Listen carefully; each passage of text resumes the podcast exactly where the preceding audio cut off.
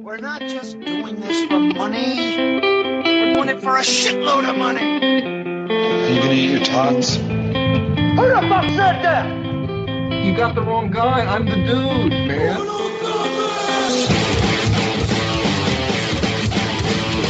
Look, I don't want pop, goddammit. I'm a Dapper Dan man. Are you gonna bark all day, doggy? Yeah, baby. Gotta shut my eye out. That's it, man. Game over, man. Game over. I don't know what that guy's off problem. Yes, it's true. This man has no soul. Great Scott! Get the fuck out of my face with that. You are a boy! Why the fuck would you do a thing like that? Holy shit, it worked. All that is ground started torching everyone, killing everybody. What is it? In Paris? This came from someplace else. Europe. Europe? No, Robbie, not like Europe. It's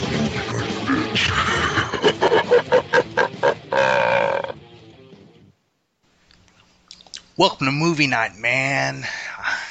I'll be your host tonight on Dead Muffin, and with me are uh, two of the most awesome, most tough ass motherfucking truth telling freedom fighters out there. Give us your names. Uh, hi, this is Kingstown Ted. Oh, wait, no, this is Apocalypse Dan. Sorry. I thought I was a real podcaster for a minute. No, I'm not. hey, this is Jay Dirty. I already know I'm not a real podcaster. Ah, but keep on fighting the good fight and telling the truth, brothers.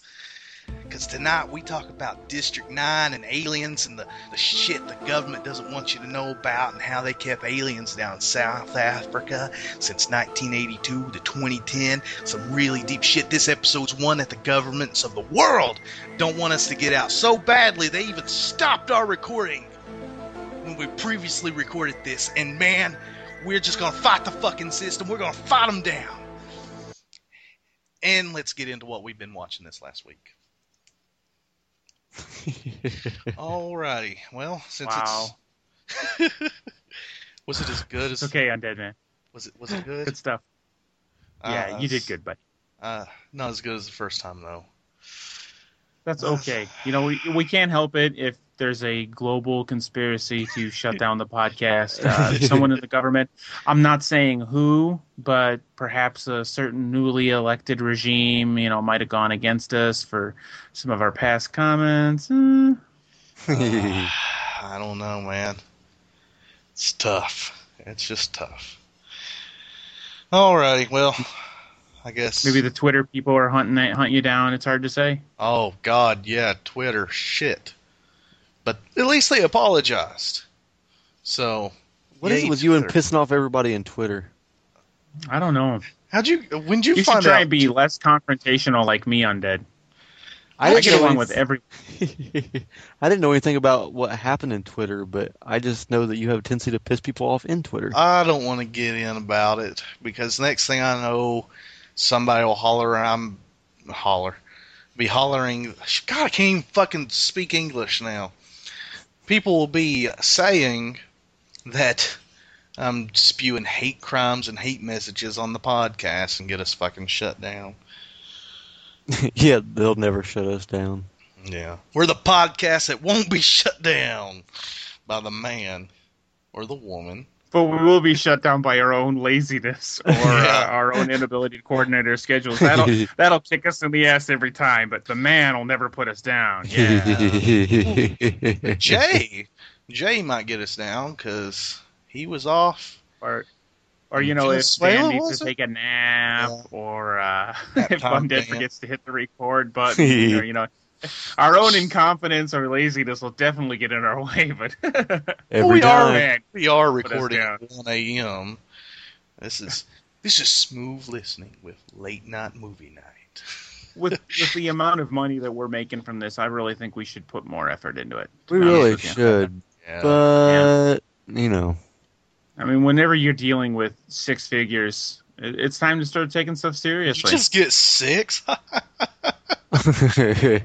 And in that vein, this week we're going to talk about our new sponsor, The Fleshlight. Oh wait, that's another podcast. God damn. Do we have any sponsors yet?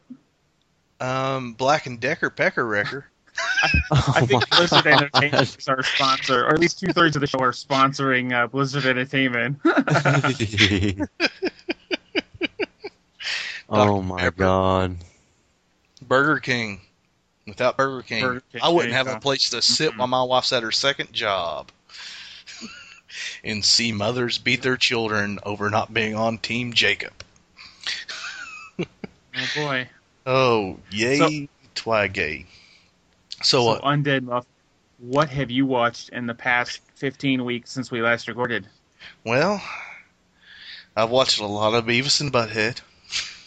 I've watched Oh my god. I've rewatched King of the Hill. I'm wanting to watch The Office again and and some other. I'm actually going to watch Spy Kids later since I found out that um, the same guy was involved with those and for some Mike Judge. I couldn't think of his name there for a moment. But uh, speaking of spy movies, I actually watched the uh, Jackie Chan. Whoa, wait, zzz, halt. You're talking about Mike Judge stuff. Have you seen Idiocracy yet? Yes, I love Idiocracy. Okay, I was gonna say because you cannot do a sweep of Mike Judge without covering that movie, which is Isn't obviously there- the, the pinnacle of all of his quality works.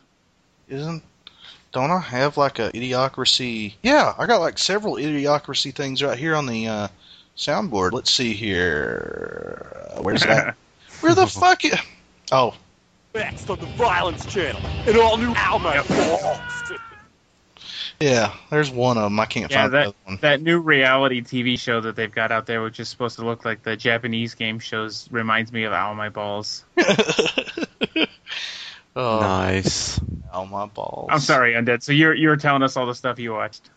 Yeah, I watched that spectacular Jackie Chan movie, which has to be one of the worst Jackie Chan movies I've ever seen, but it was still entertaining because, in the form of all these kick ass guys turning to babysitting movies, it has to be one of the better ones. It's uh, Spy Next Door. Um, yeah, it's a predictable movie, but it's worth watching because it's Jackie Chan. He's old now, and he does his own stunts still yet and just don't let yourself throw up over the Didn't Russian woman. didn't Jay review this one last? Last Yes. podcast? Yes, I did. Okay. And I liked it more than Undead, apparently. Well, I liked it. It was just uh, Oh no! Don't try to save yourself now. Hell with it. Talk shit about the movies that I lo- I watch. I'm not offended. Don't worry about it. Sounds like Jay's riding the ragged edge. Jay, do you need to take a heroin break really quick? You down with the sickness, the heroin sickness? Is that what that song is about? Is No, that talking about no. heroin? No, but oh, okay. I, was I think say, of it- Damn, that's such new insight. I don't think it is. Uh, I Oh, just God. know that a lot of heroin addicts say that when they are kind of getting down, they're feeling the sickness. So I don't know if that's what that's about or not. But fuck it, I I'm, I'm gonna say unequivocally right now, yes, it is. That's absolutely what it means. stuff. God damn, they're disturbed and heroin addict. You know, when I was riding the H train, that's what we always called it. the sickness. Aw. Yeah. And then my uh, wife decided to get this good old newly god damn it Disney movie that was supposed to be really great because it was animated and Disney hasn't actually put anybody to work in forever to animate anything traditionally and that was that Princess and the Frog movie and yeah it was good but as far as Disney animated movies with princesses in it go, and yeah, I'm a fan of like Beauty and the Beast and Little Mermaid and stuff. I'm not afraid to admit that. This one was lacking. The songs are not that memorable. In fact, I don't think I can recall any of the songs off the top of my head. And it was a good movie. It's just they could have done better with their songs. The only thing I do remember about the movie that I really liked was the little firefly who was in love with a star and thought it was his lady. So, so undead. I think it's time for you to come forward and admit it. You hated this movie because the little princess is black, isn't it? Oh hell yeah, I hate them there black princesses in these there Disney movies. They should be Yes. picking cotton. Oh my god. Wow, No, wow. I'm not a racist. You're gonna, you're gonna, well, you're gonna cost us our rightful place in the uh, Library of Congress as the best movie podcast ever, and it was all, it all happened right here. You do know I upload us directly to the Library of Congress, so we are already. Yeah, I got, I got a res, I got a, uh, a letter from Obama last week. We were tweeting back and forth, and uh, and he said, "Got your latest episode, really enjoyed it." Later, and then he used the an N word, which I can't use because I'm white, and uh, but he can. n-n word. So- Two N's. Nig- Yeah, Nigger. I don't see that. naggers. Naggers. Oh, Oh, no, man. Now I'm gonna get known as the nigger guy. oh my god. You don't watch. South Wow, I hope. Will you please beep Uh, that? Oh That- my god. That is hate speech, and you're going to get banned from Twitter for that sort of stuff. I would never use a word like that. And I would just like to apologize to any and all African Americans who might be listening to our show. Normally, we try and keep Undead on a short leash, but since he's in charge this week, uh, I, I, don't, I just don't know what to do. speaking the truth, man. Speaking the truth. Why did we lose the first recording and not this one? Uh, well, my wife has a tendency of finding in these movies that seem like they are Hallmark movies, and I don't really want to watch them at first. And this one's called Timer, and uh, this one seemed like a Hallmark movie, but what makes them so fucking awesome is they they seem like they have no rating at all because it's a good old cheery Hallmarky movie with a lot of cursing and a lot of talk about situations that don't happen in Hallmark movies, but it looks like it's done by the same group of people. And the story of this movie was all about in the future they can put this little digital clock into your wrist and it will tell you the exact time when you're supposed to fall in love, uh, find the love of your life. And it's about this woman who had hers put in, but no numbers are showing up. And uh, it was actually good. I want you know it. It's somewhat predictable, but then at the end it takes a refreshing twist that pissed my wife off. But you know what? I liked how it ended because it was refreshing to see a movie like that take this turn and everyone kill themselves. No, that isn't what happened. I'm not going to ruin it. Uh, just I would actually suggest everybody go watch Timer. Oh fuck, that's not. We're not even on that. See, I'm hosting this week and I'm screwing it like the pooch. Ah. And then my last. You know, that's something that we need on the soundboard. We need that line from Shakes the Clown that says, after that camera's off, he's going to fuck that little dog. Because anytime we screw the pooch, we have to play that sounder. nice. Uh, like every time that Jay. I can't tell you how many times I use that line when there's something like really creepy on a movie or a TV show. I always say that, and it gets a good laugh around here. Okay, and the last one I watched was Gentlemen Broncos, and uh, I think that's how you pronounce it. It's about it's it's done by the guy who did Napoleon Dynamite, and it's really fucking good. Uh, so many podcasts and so many movie review websites are just dogging the shit out of this film, and to them, they just need to go fuck themselves in the ass with a barbed wire pole. And uh, wow. because it's it's a good movie. Maybe I take it a little bit more uh, liking to it because where I'm a somewhat writer, I've not been published, but it's basically that type of story. The boy writes a, a science fiction novel. Uh, he winds up meeting the uh, his uh, worshiping. He worships this uh, science fiction writer, and he's hosting this writing camp. He goes there. The his favorite writer steals his book idea, changes the names, and makes the main character into a tranny, which is like, add, you know, adding even more insult to it because the young boy based the main character off of his dead father. So, yeah.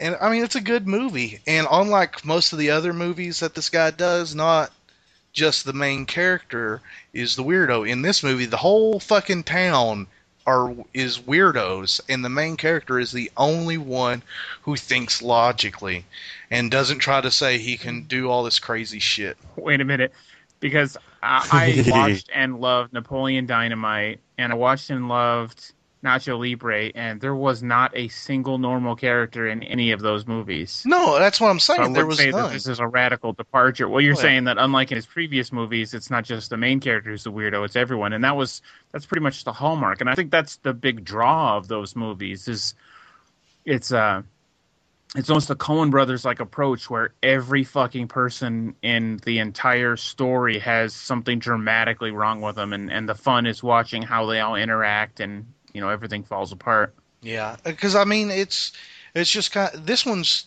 you know has the same feel, but your main character, he's just you know, it's not like you're watching Napoleon, and it's not like you're watching Nacho.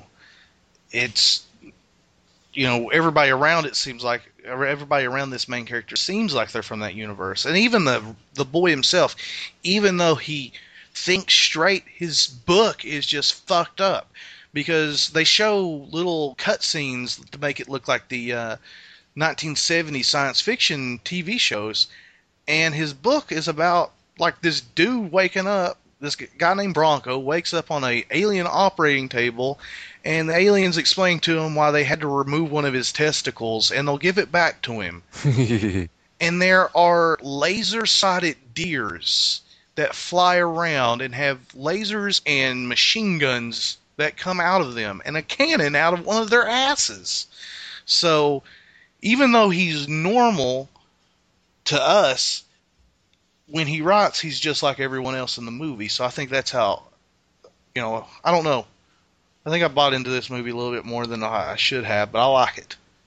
And I am done with blabbing about the shit I fucking watch. Go on, Dan. Yeah, you're next. Alrighty. well, um, I don't have quite the uh, quite the long list of stuff to read like I did uh, last time first attempt, but I have watched uh, an absolute assload of My Name Is Earl. Um, my wife and uh, daughter started watching this about two weeks ago or so, uh, maybe a little bit longer than that. And I, I was really reluctant to get involved in yet another TV series that was already canceled. Um, but now I'm like fully hooked on it. I, we've watched all the way through season three now. It's 60 some episodes altogether, and uh, I absolutely love the show. It is so smart, so well written. Uh, Jason Lee is such a good actor. I mean, Mallrats is, is really just scratching the surface of what this guy can do. And, you know, you would have also seen him in Dogma. Um, he's a, a regular feature in Kevin Smith movies. The dialogue in this series is so smart and the stories are so interesting. And you know, the premise is really simple. It's this guy who's a loser his entire life. Uh, bad things constantly happen to him because he constantly does bad things. And one day he's watching a TV show while he's recovering in traction from being run over by an old lady, and he sees a Carson Daly interview where you know the guy says good things happen to him because of karma. And so this this hillbilly redneck decides he's going to turn his life around by embracing the spirit of karma. And it's a simple premise for the show, but where they go with it is so incredible. Uh, really good dialogue. I would recommend someone, even if all you do is just sit through the pilot, I, I think you're going to find out everything you need to know from this show, and it's it's just awesome. Um, it abandons those typical stereotypes where you know all Southerners are stupid because this this is definitely a Southern style show. Everyone's got accents in it. Um, it does it does touch on a lot of the stereotypes, but without being like demeaning or ignorant about it. It it it it's just the the better parts of the NASCAR culture while still being able to point a finger at itself and laugh about some of the stuff. So it, that's all good stuff. Um, besides that, I did watch four movies. Um, they were four fantastic movies, which is really rare to just uh, knock one out of the park with everyone. Um, I'll kind of go over them really briefly and what I liked about them. The first one I watched is uh, Guillermo del Toro's The Orphanage, which was uh, kind of a nascent offering where he was just getting into the the ghost genre before Devil's Backbone. It is an incredibly detailed story, uh, really well done. It it uh, it follows the story of this mother who moves back to the orphanage where she had been raised, and and I don't remember exactly why she was there. I think she was going to reopen it as like a, a bed and breakfast kind of place or something like that. But those plans are just completely dashed um, when she finds out that the place is is haunted, and she finds this out through her son, who says that there's people in his room and there's people around the building, and and he's got new friends that he talks to and stuff. It's really smart, really good tense scenes. Um, Guillermo, Guillermo del Toro has such an incredible vision for supernatural horror, um, and he, he just does a fantastic job with it. There's um, there's incredibly well done technical elements to it. I mean, you know, you can you see special effects in movies where it looks like people actually die, and and there's one scene in this movie where someone you know she's going to die. I mean, you're watching the movie and it's obvious this person's going to die any minute. And Del Toro just like throws something in there from uh, from left field, and the death that we watch like fully on screen is just it, it's just jaw dropping. no pun intended. Um, Is that a hint? if you guys have seen it, you know which death I'm talking about. And it's- yes. I've not. it's seen- about as incredible as as a very similar kind of death that happens in uh, the Kiefer Sutherland movie uh, Mirrors. I, there's just something about facial horror that just really gets to me somewhere deep down inside. So besides the orphanage, I also saw um, Eli Roth's um, Cabin Fever, which a lot of other podcasts will dog on just because for some reason Eli Roth like draws the hatred out of people, and I don't really understand it because I've never seen an Eli Roth movie that I thought was bad. The the problems that I had with Hostel more had to do with the complete impossibility of the story and and the poor acting that that happened in there. But I didn't fault the direction at all. I thought the movie went really well. Well, Cabin Fever is a much stronger production than than Hostel. In any case, it's uh, it's got all the good elements that made Dead Snow really entertaining without any of the drawbacks. Uh, there's no dead spots in this movie. It starts out really nice and strong with a really gruesome packed scene with a mutilated dog. And and you know we, we go into introduction to the characters but they go really fast through it. You know we just enough time to meet them. I mean they're vapid 20 something so we're really not going to care about them much. And roth doesn't spend a lot of time going over their back history. You know they're going to a cabin. We know what they're there for. They're there for a fucking party. And and that's pretty much all we need to know. Um, and then we get into the action pretty quickly from there and it, it does maintain a nice solid pace there's there's even a little bit of pre-apocalyptic um, survival horror going on in it, and the effects are incredibly well done. There's my particular favorite scene in, in the bathtub. Oh God, it's just ugh. It, I had to pause it to keep from throwing up watching it, and uh, it's just it's just really nerve wracking. So besides that, I also saw uh, Whip It, which has Juliette Lewis and Drew Barrymore and another chick that I've seen in a bunch of other movies. Um, whose name I'm completely forgetting. I think she was the girl that was in um, Jennifer's Body, but I'm not 100 percent sure. Oh yeah, it That's is. She is. I, It is. Yeah, I remember my wife. She's wanting to watch that, and she's brought up. I yeah, like- Whip It is it's it is incredible. Um, it's it's really humorous. It's interesting. It's a different kind of drama than I was expecting, and I mean it's not an action movie, but it's it's smart drama, kind of kind of the way a Kevin Smith one is, but without all the uh, without all the comedy involved. The the characters are very real. I mean, we have um, this girl, her mom is obsessed with beauty pageants and is constantly entering her in beauty pageants until one day she happens to catch a flyer for roller derby and she kind of stumbles her way into this roller derby world. It's just, it's really interesting. Um, I enjoy the interactions. It doesn't go where you're expecting it to go. Uh, Juliette Lewis, I absolutely adore her, and uh, and pretty much any movie she's ever been in, she does a great job in here. Drew Barrymore is fantastic. I, I have no complaints. The acting was really well done. The writing was smart. The dialogue was cool. So I would recommend Whip It also. And then the last thing I watched is a French swashbuckling movie called On Guard. It's got a couple of alternate names in French. This is a a different kind of swashbuckler movie. Um, for one thing, it it kind of harkens back to the older style where they have a little more of the the flashy swordsmanship, but they merge that with a lot better modern special effects. There's some some really engaging deaths that happen in this movie that that you're really not expecting from a 70s or early 80s style swashbuckler film. I would just have to say that if you enjoy that genre at all, um, the the swashbuckling films, that you should definitely check out On Guard. It's a nicely told story. It, it does harken back to the older stories. You know, there's there's a guy who ages 20 years, and it's the same actor with very little makeup. You know, you just you just know it's 20 years later, and I'm okay with that because, you know, when I see movies like Cyrano de Bergerac with uh, Gerard Depardieu and he ages 20 years and they barely add any makeup at all. It's that is part of of the way that genre handles things. Um, you know, it, it, it just happens throughout the whole swashbuckling series of movies, and I really enjoyed it. It had a really nice, well acted, um, smart storyline, interesting and engaging, and it definitely had some twists in there that were unexpected. Uh, so that was it. Four out of four all of them. I gave them all four stars, and uh, they were all good stuff to see. So, Jay, on to you. Well, On before me. Jay Oh, starts, I'm sorry, Jay, Uh-oh. but it wouldn't be movie night without me interrupting you.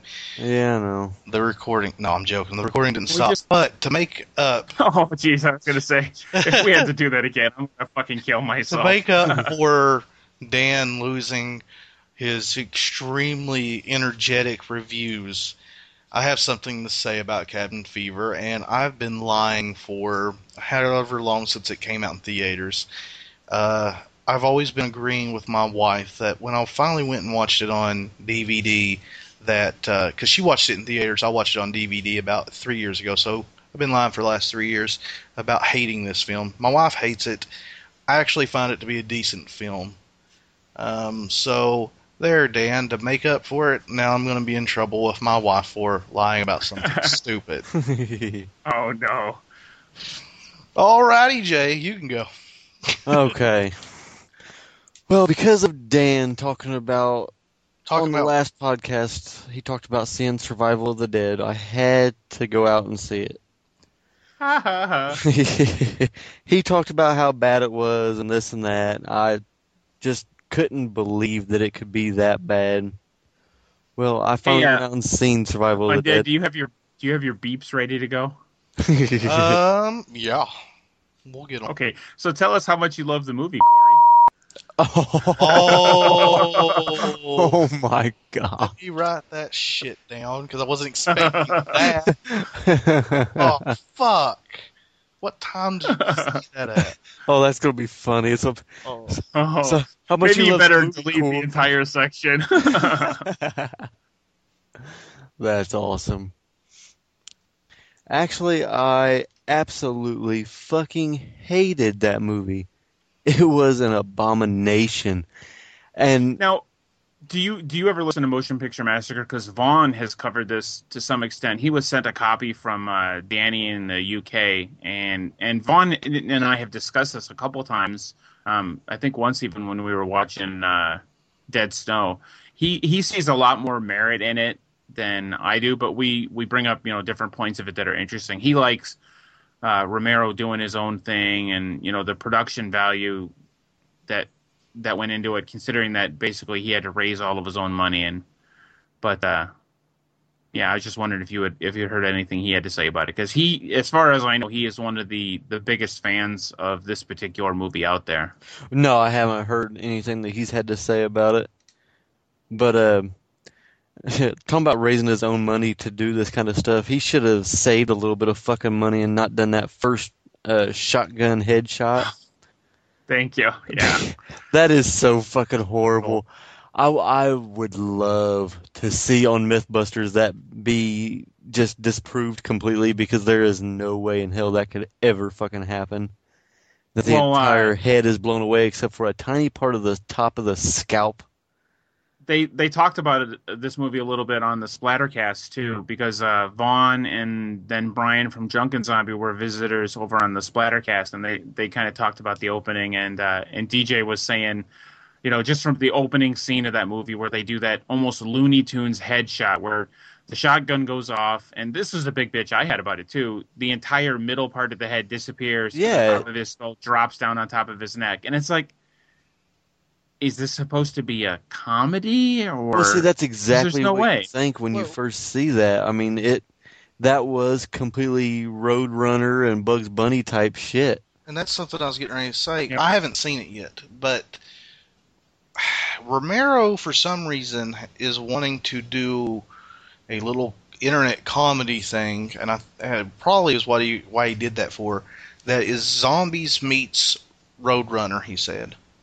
I don't know if y'all seen the interview or not, but he wants to have this thing where there is No. a zombie, basically playing the part of Wile E. Coyote trying to catch a person and I'm not making this up. This is actual interviews that you can watch on YouTube. He is wanting to take zombies and make them Looney Tunes. Is there any chance that somebody is supposed to be giving George his meds and maybe they've forgotten for a couple of years? Because I, I, oh man, Well, it's, just, now- it's what- I know Now that you say everyone that, Dan, hates Diary, but I, I actually liked Diary. now that you say about him needing his meds, just remember what me and Rhino said whenever we seen George Romero at uh, Horror Hound Weekend. I remember actually- you saying that. that he actually had his own handler. He was like the only star there that had to have a handler that walked with him and pushed everybody out of the way so he could walk through without talking to his Yep. fans. So it just kind of gives you an idea of what kind of person he really is. Didn't was it Rhino who said that he he kind of seemed like that crazy old guy who wants to stop next to you at the bus stop and talk to you about the color of his poo or Yeah. something? Seems like he's completely out of it now. Yeah, I completely. Wow.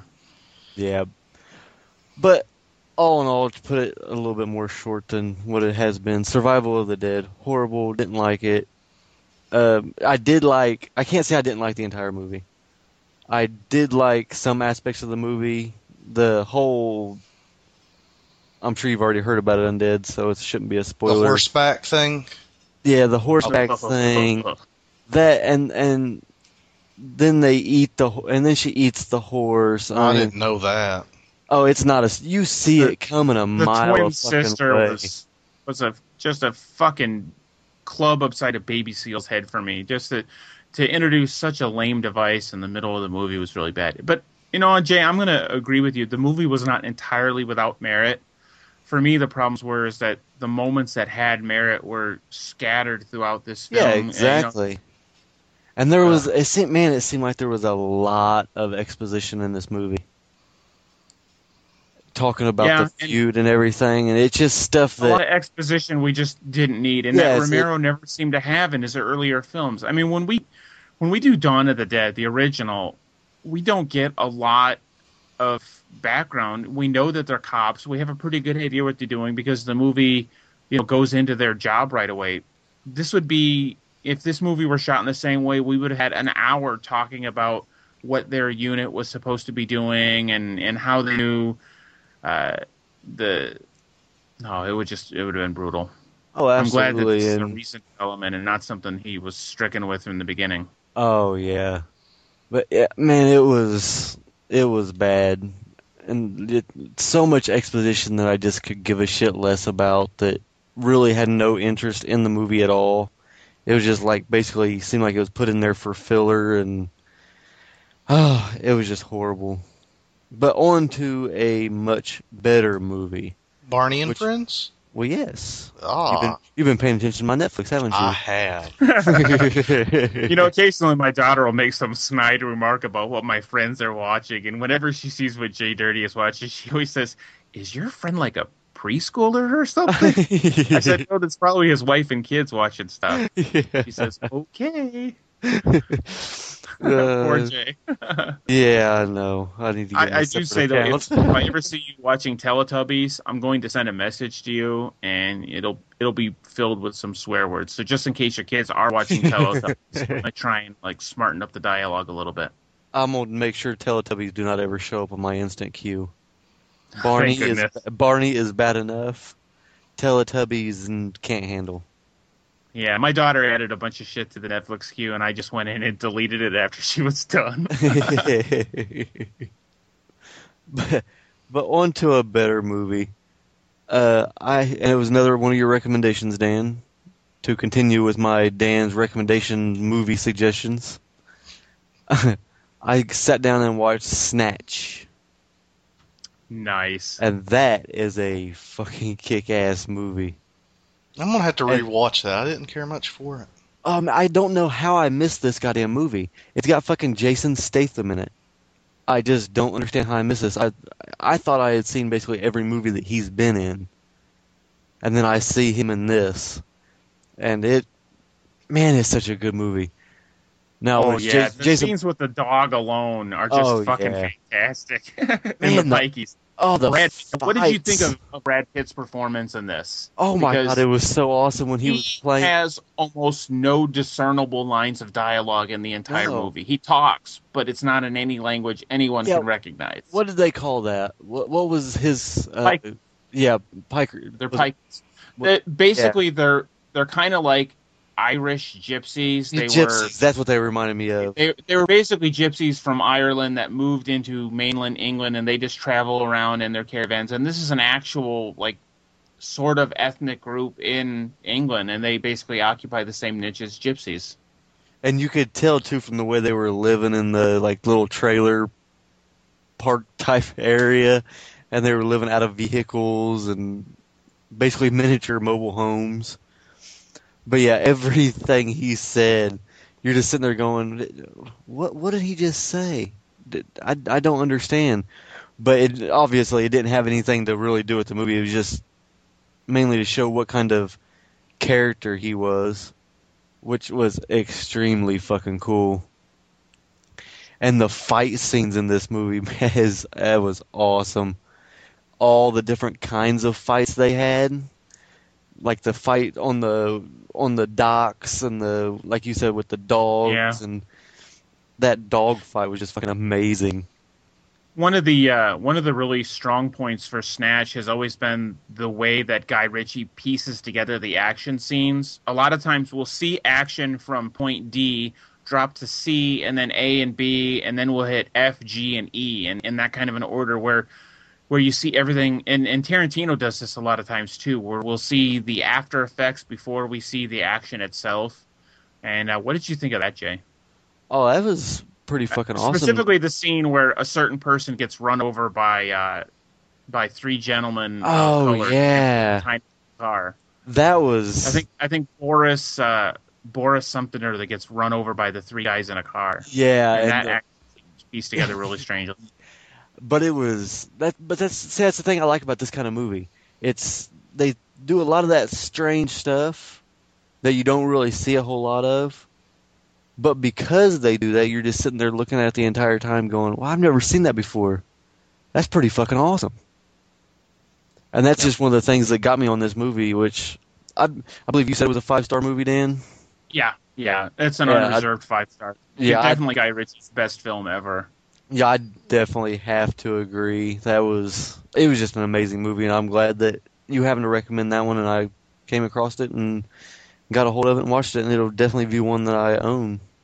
Don't know Well, if you it's on. definitely wa- Don't you know definitely wanna add, or not, uh, but It's not on InstaView, no, but it, it's on Netflix and stuff. But you you want to add uh, the bank job to that too, since you definitely Oh, like yeah. Jason Statham and and Guy Ritchie kind of action. Um, the bank job is less action heavy; it's more drama, but it's another really really smart uh, crime caper kind of film, and it's got a lot of stuff to recommend in it. And it's based off a true story, so Yes, it is. Which I, I had no idea watching it that it was based off a true story, and I'm like, that bullshit. There's no way this is a true story. Yep, it actually is.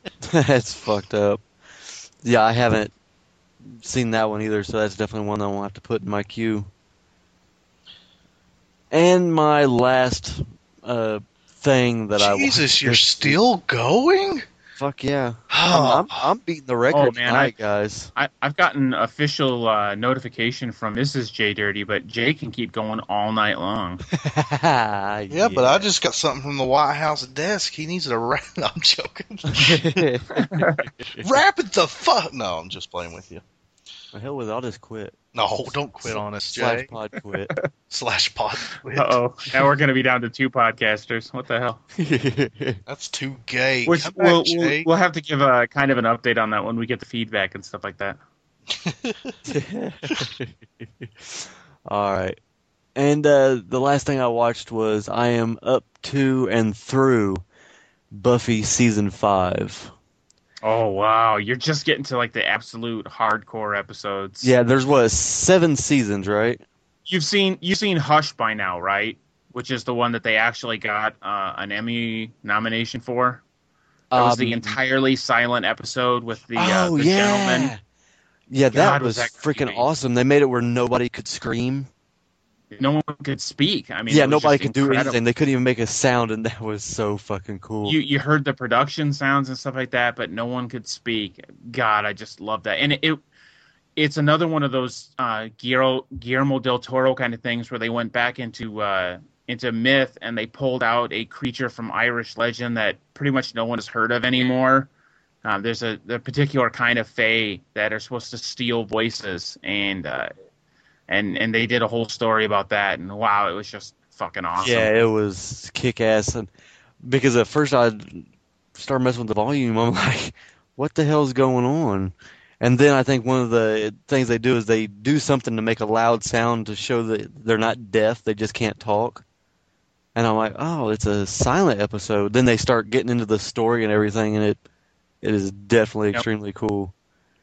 But yeah, I'm just now getting into season six, and I'm gonna be so pissed off once I get through season seven and yeah, you don't will get to see it Uh, anymore.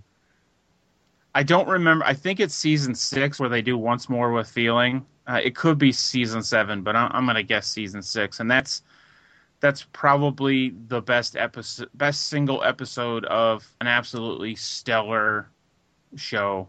Um, even some of the season six stuff is is really powerful because I think at the end of season five she dies again.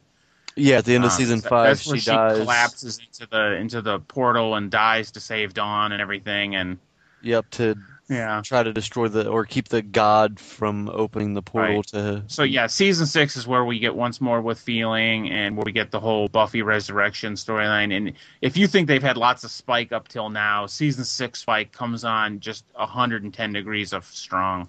Oh man, speaking of Spike, man. Uh, Have you been following Angel? Because no, see, I haven't done anything with storyline Goes Angel into Angel at this point, yeah.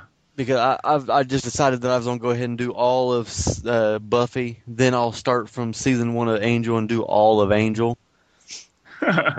But oh my god, Spike used to be like as soon as as soon as he came in, I'm like, and you know he starts calling himself the big bad. I'm instantly a fan of this character, and just his the way he has evolved into being the character that he is, man, is Oh, just yeah. fucking awesome.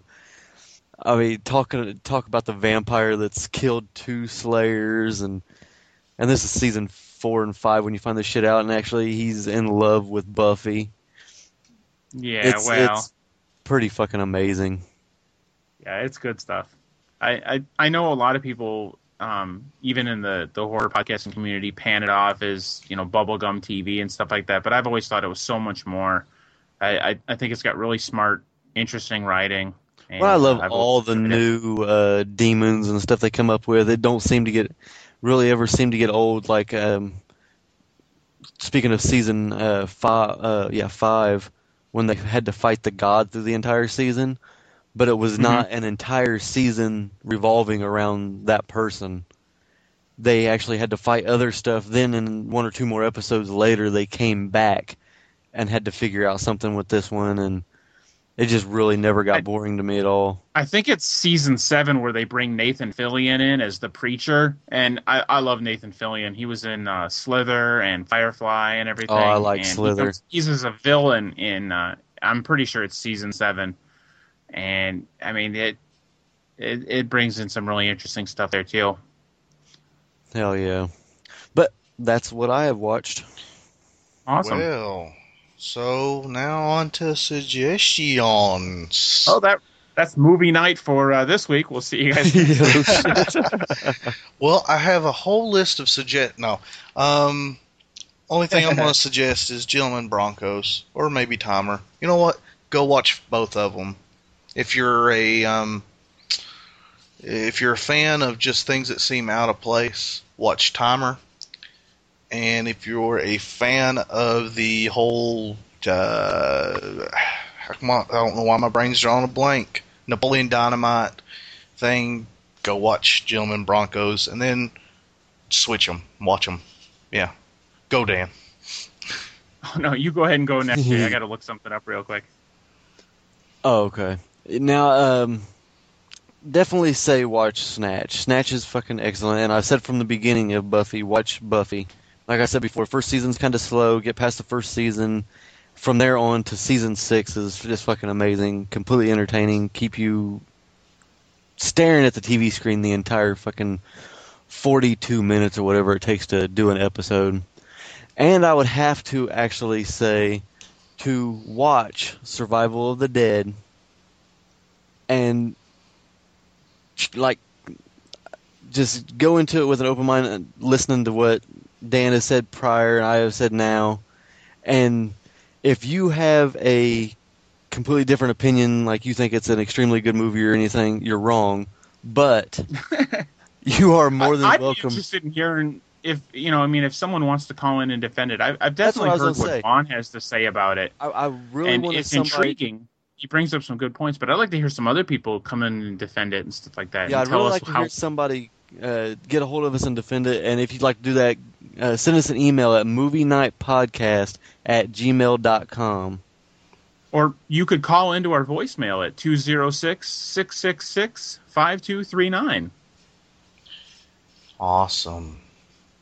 That was slick. So, my recommendation for this week is going to be another podcast. I'm going to recommend that people go check out the Survival Podcast. It's uh, its host Jack Spirko.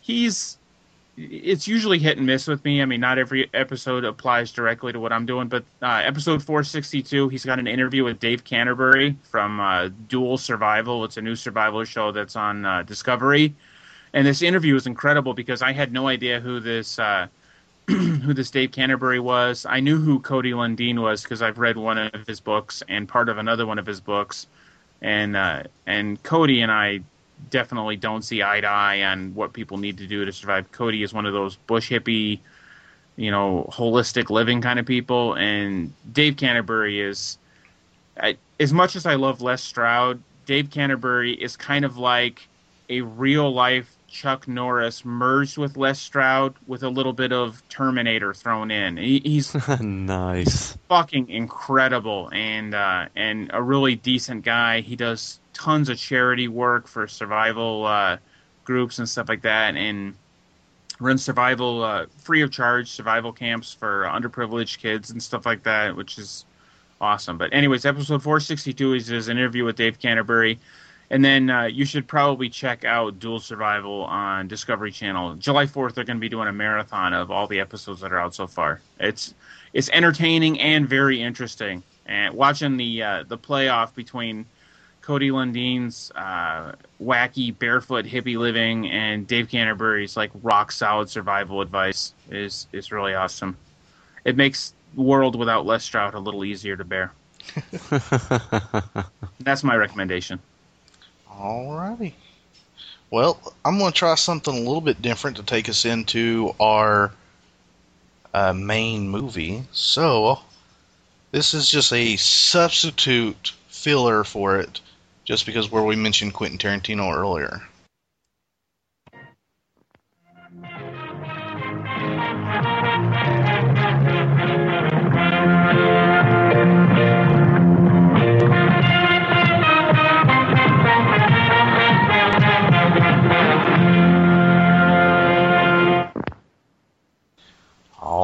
Alrighty. Alrighty. What the fuck?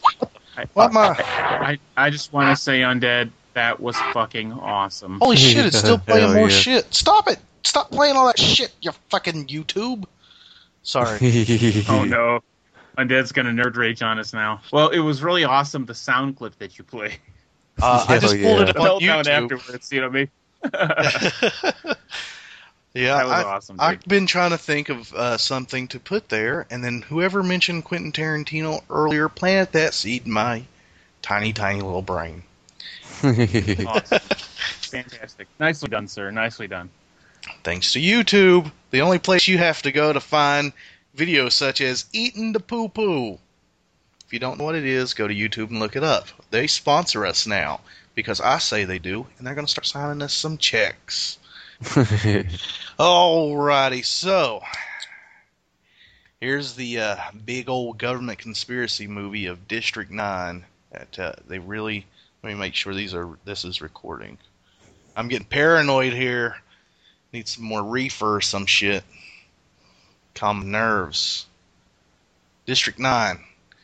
Apparently, supposedly, in this alternate universe that this movie's based, uh, 1982, aliens land over. What was the name of the, the fucking city? Johannesburg, South Africa. Johannesburg, South Africa. And uh, it's a mothership just hovers there, and they decide to crack in. They find all these sickly aliens, so they create District 9 to house them here on Earth. 20 some odd years later, they are basically Mexicans. Oh, Jesus Christ. I'm dead. I'm What sorry. gonna do with you? Oh, I'm sorry. man. They're basically Wow. any possible race. I, I think you need to. I think you need to change your uh, your Xbox avatar to have like a little white hood. Um, I, I jest, I just. Um, The opinions of Undead Muffin are property of Undead Muffin Enterprises exclusively, and do not reflect the less bigoted viewpoints of the other hosts of this show. uh, nice. but yeah, any all races have their lazy, don't want to do anything, and don't. I mean, I look around here in Eastern Kentucky and see the people are happy to fool the welfare system and say their backs are bad, draw that check, and not do anything but leech off the government. When there's actual people out there that have problems and can't get them. If you're hearing I- me, government.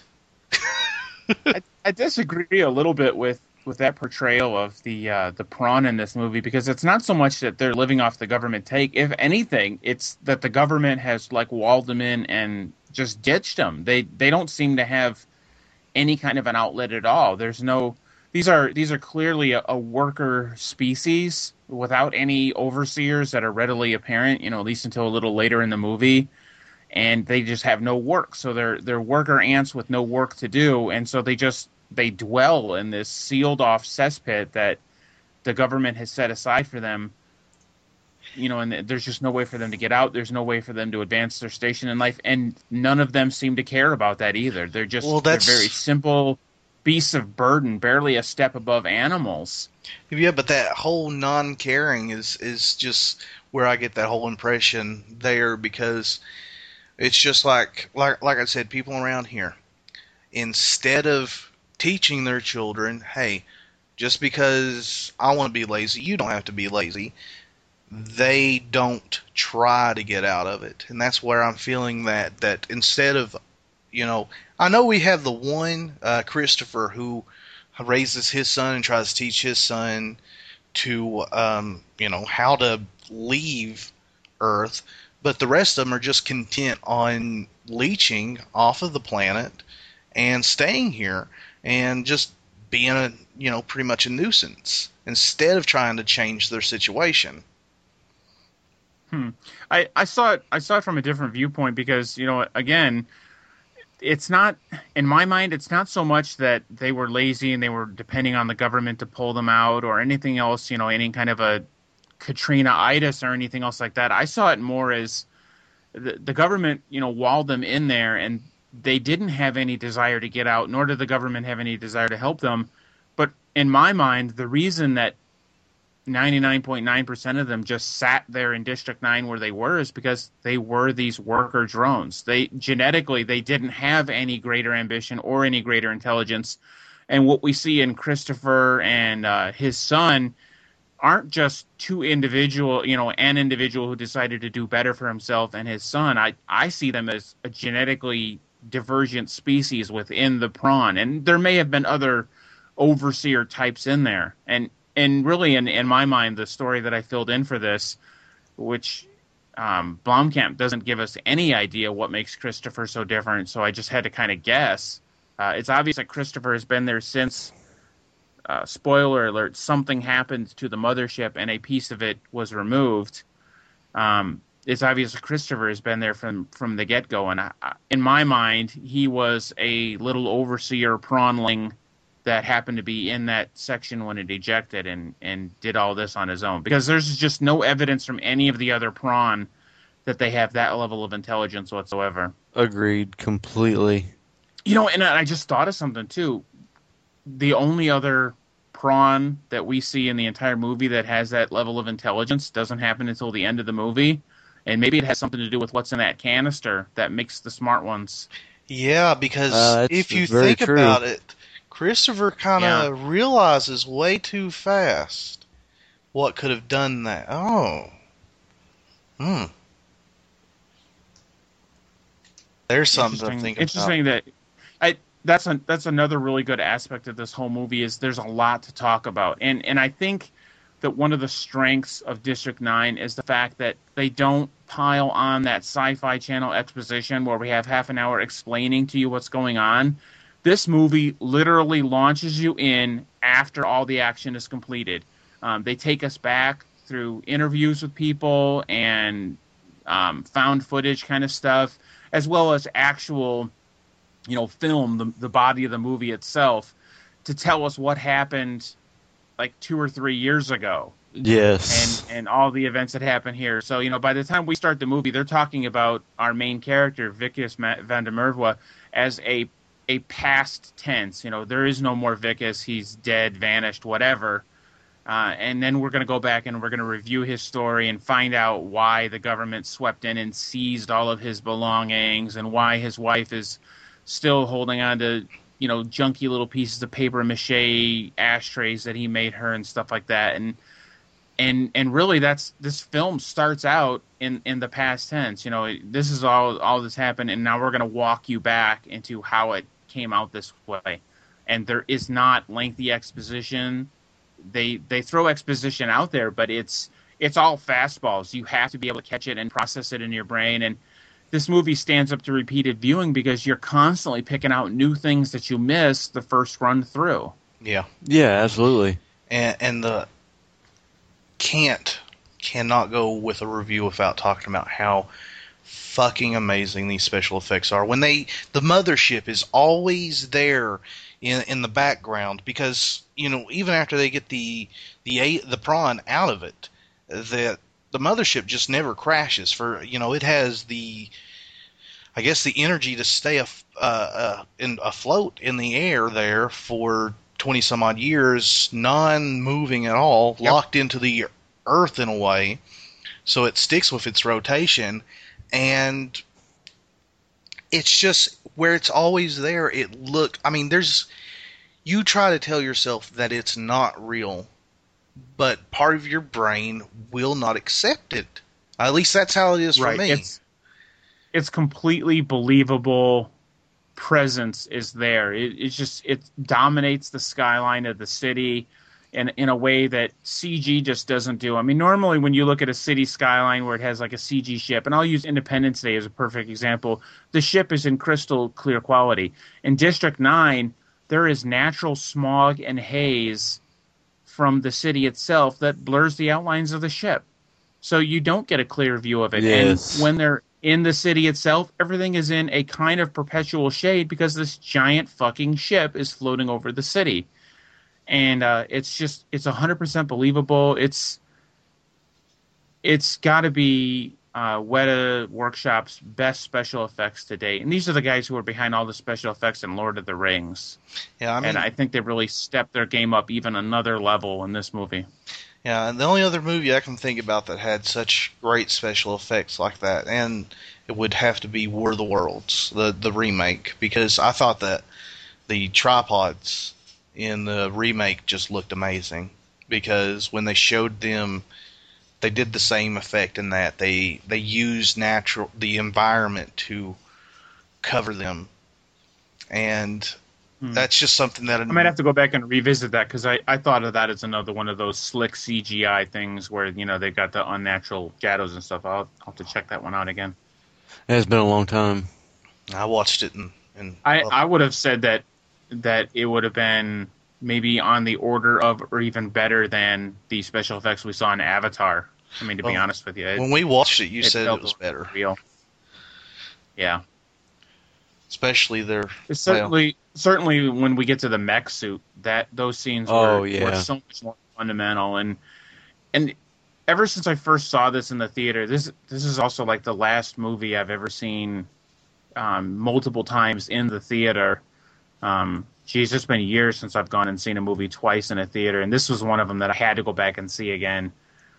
The uh, the film, the the cinematography.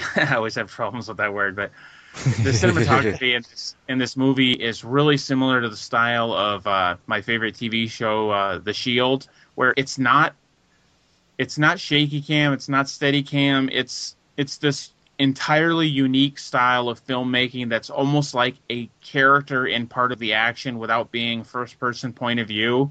Um, I, I've just kind of coined it kinetic camera because it moves like a character without having any of that jerkiness of shaky cam, you know, like where things go out of focus and stuff like that. Things happen to this camera.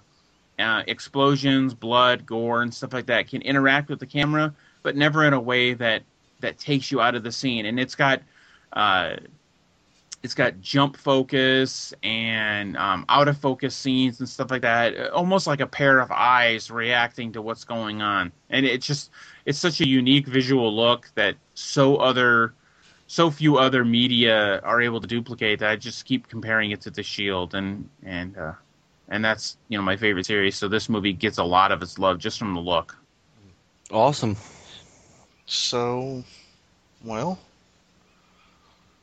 I guess what go around and uh, you know, you guys got any? Jay, uh, you've not Oh, really said yeah. a whole lot.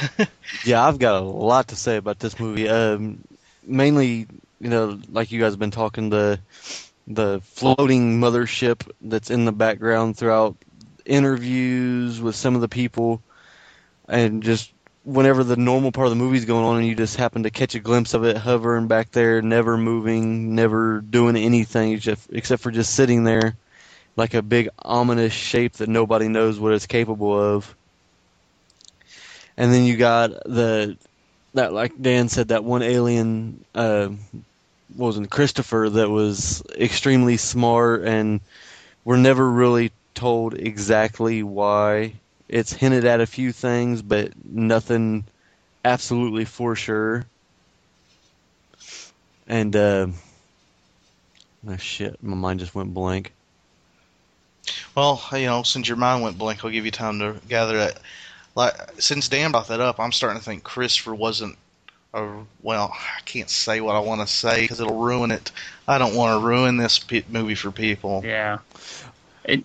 And one of the also- best parts of this movie is is the discussion that it spawns because I mean I've had observations about the weapons in the movie and and I've discussed it with like everyone that I've seen the movie with and you know maybe I'm wrong maybe I'm right. The cool thing is is this movie never comes out and tells you all this shit. It shows you and lets you decide for yourself and it really it treats the audience like an actual intelligent member of human society. There's enough there visually to keep I, I don't know. I guess your your movie peasants happy, where where they're just going to be. But there's enough going on too that uh, elitist assholes like you know the three of us are going to have a lot of shit to discuss too.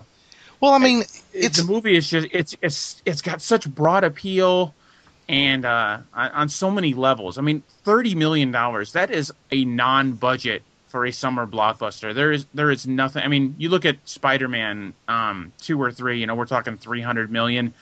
Um, Avatar was like eighty trillion dollars to make. this movie was made on thirty million dollars. You can't hire any actors. You can't have any big set piece battles. You can't have any special effects for thirty million dollars. I I think like thirty million dollars won't even buy you a Bill Murray drama. I- I'd be willing to bet that Lost in Translation was probably double the budget of this film, and this movie is you know it's just incredible with what it's able to bring to the table. It's got it's got incredibly realistic acting. There there isn't Oh. anyone in this movie who doesn't become the character that they're playing. Yeah, and one of the things I wanted to bring up too was uh, the weapons in this movie. Oh, Dan, you had a very interesting um idea about these weapons, that they weren't exactly weapons to the aliens. Yeah, you know, and in this this this comes the very first time I was watching this movie, it just struck me that, you know, they they set up that these are worker drones. They are they aren't intelligent, they aren't motivated, they require direction, and yet they're wandering around with these weapons which they promptly sell for cat food to the Nigerians and pretty much anyone else who will, you know, give them anything for it. And it just it's like well, why were these guys wandering around with weapons on an obvious slave ship? And so my first thought was, well, duh, they're not really weapons; they're tools. And you know, to to a sufficiently advanced culture, what we will ascribe as magic is just ordinary technology to them. If you were to take nail guns and uh, air hammers and stuff like that, and then transport it back to the Stone Age, those people are going to be completely overawed you know, look at an acetylene torch. You give that in the hands of a caveman, he's gonna be like, "What the fuck?" I'd love to I- see a caveman just- say that. Maybe it'll be next Geico commercial. But uh, it just it just struck me that so many of these devices that they used could be rivet guns or you know uh, leaf blowers or whatever the fuck it is. They're they're tools that they were using in the uh, in the course of their jobs, and yeah, and it looks like weapons to us because we don't understand the technology. and like and you that said, would explain why these slaves had so many of them. and that's like, like you said, they're slaves. They're not motivated. They're not intelligent. Because if they had any intelligence at all, I mean, what what was the number originally when the movie started? oh, I cannot remember. It was what 1.5 million or something like that. Oh, I think it was. I think it was like even less than that. I think they Was got less like Fifty thousand, wasn't it? yeah. No, no, no. I think they basically doubled their population in 20 years. So I'm thinking they like got like half a million of these things off the ship, and then by the by 2005, which is when this movie takes place. No, it's take. I looked it up. It takes place 2010. I looked well, that up that's just when to make that's sure. when time is. But when the the actions with uh, Wikus and everything take place, it was supposed to be back a bit. But okay, that's fine. You know, whatever whatever year it takes place in. By the time that action happens, I thought that they had doubled their numbers to like a million. But I could be wrong on that. Maybe maybe that's something. Well, yeah, Uh, it either seems way, like, like- the ac- it seems like they are uh, up to a million and a half. I thought at the end. Well, like I was saying, if these aliens were any motivated at all or had any form of intelligence like Christopher had, if every one of them picked up one of those weapons and just fanned out, they could wipe out a country in no time at all. Yeah. Well, You you look what you look what two people using just two of these weapons were able to accomplish in an hour, and if you thought you know a million of them armed with, say, ten thousand of these weapons, and their physical abilities, you know, it's, it's obvious that there's something wrong with them that that they don't have any motivation or Yeah, just- direction. just like that They're just sitting around particular- waiting to be told what to do. Well, take about think about it like this: keep them with their their slaves. What if that was, you know, as bad as it's going to sound, it was a slave ship of sorts, and the reason why it stalled out is they had the idea that they were going to overthrow the people, the, the you know the aliens selling them. So they did that, and then they just basically fucked themselves over because they didn't know how to operate the ship, and Yeah. you know But the something cool like that. part is, is we have no idea, and and maybe there'll be a sequel, and maybe they'll discuss that. Even if they don't, the cool part is, is we can have this discussion. We can say, why did the ship stop? You know, was it a virus? Did nothing in the movie tells us? It could be a virus. It could have been a revolt. It could have just been that you know Well, it could have just been that the goddamn power, ship you know, ran out they of ran out of gas, or, or the pilot pulled over to try and you know mac on his girlfriend for a while. We don't know why they stopped there, and Blomkamp and the writer, who I guess was also Blomkamp, never tell. It it leaves it to us to discuss, and it is such smart sci-fi because it doesn't try and fill in all those holes. You know, when we And- watched the original Predator in the '80s, they never really told us a lot of what happened and, and this movie is you know even a step up smarter than that it it leaves it for you to discuss Well, they handle Yeah, and- sci-fi. I'm sorry, go on. Oh no, go ahead. They handle sci-fi in a way that makes sci-fi actually enjoyable because one of my biggest problems about reading science fiction novels, watching certain science fiction movies, is that it's like the creator of it is so egotistical. They're like, "Here, let me hold your hand as I take you through my journey," and they want to explain everything and every little detail and how it got there. And this movie says, "Here, I'm setting you loose out into my world. Look at what's there." And he, he's he's not being Yep. this egotistical asshole with his It- film. It's like the difference between a rail shooter and a sandbox game. You know, to Yeah. use video Oh, game precisely. terms. It, District Nine drops you in the action. It doesn't preach anything to you. It doesn't give you any additional information. You have pretty much the same thing that Wikus had, that Christopher had, and you get to piece all this shit together yourself and try and figure out what's going on And they, and I just I just love that that it leaves so much of it it just as a as a tribute to the to the viewer saying, you know, dude, use your brain. What do you think's going on? And and that's what raises it from the level of a popcorn munching sci-fi thriller into something way more. And there's not Yeah, enough and- movies like that now. and they completely set it up in in my opinion with the way the movie went in the most perfect fashion Yeah. for a sequel Well, And you know the cool thing is, is Blomkamp has said in interviews he's not entirely certain he wants to do a sequel. which would be that fine he would be I mean, okay leaving the story ending how it is. And how much of a fucking mind mind screw would that be if they never had the sequel and people will talk about it, you know, forever? oh yeah That- that absolutely would be so cool. I would love to see a sequel. On the other hand, if they didn't do one, I would still love this movie. And I think, I think that this is a this is something that the Wachowski brothers really missed out on with The Matrix. If they had stopped The Matrix with the first movie, they could have had something similarly awesome where it was ripe for a sequel, but you know it just never happened. And by coming out with Matrix two and three, they fucked their series over Yo, into absolutely almost a joke. Who knows? Maybe District 10 would make District 9 look stupid. So maybe maybe we're going to be okay if they never come out with a sequel. yeah I'd be completely fine with it it really would it would not affect my opinion of this movie at all yeah, that's that's one thing I don't hold the first movie against its sequels. As eh, but most of the time the sequels, as long as the people doing them keep the goal in mind. I mean, there's no doubt that a District 10 is going to be different than District 9. Uh, you know, I can't see any way that they could make it, you know, seem like the same movie.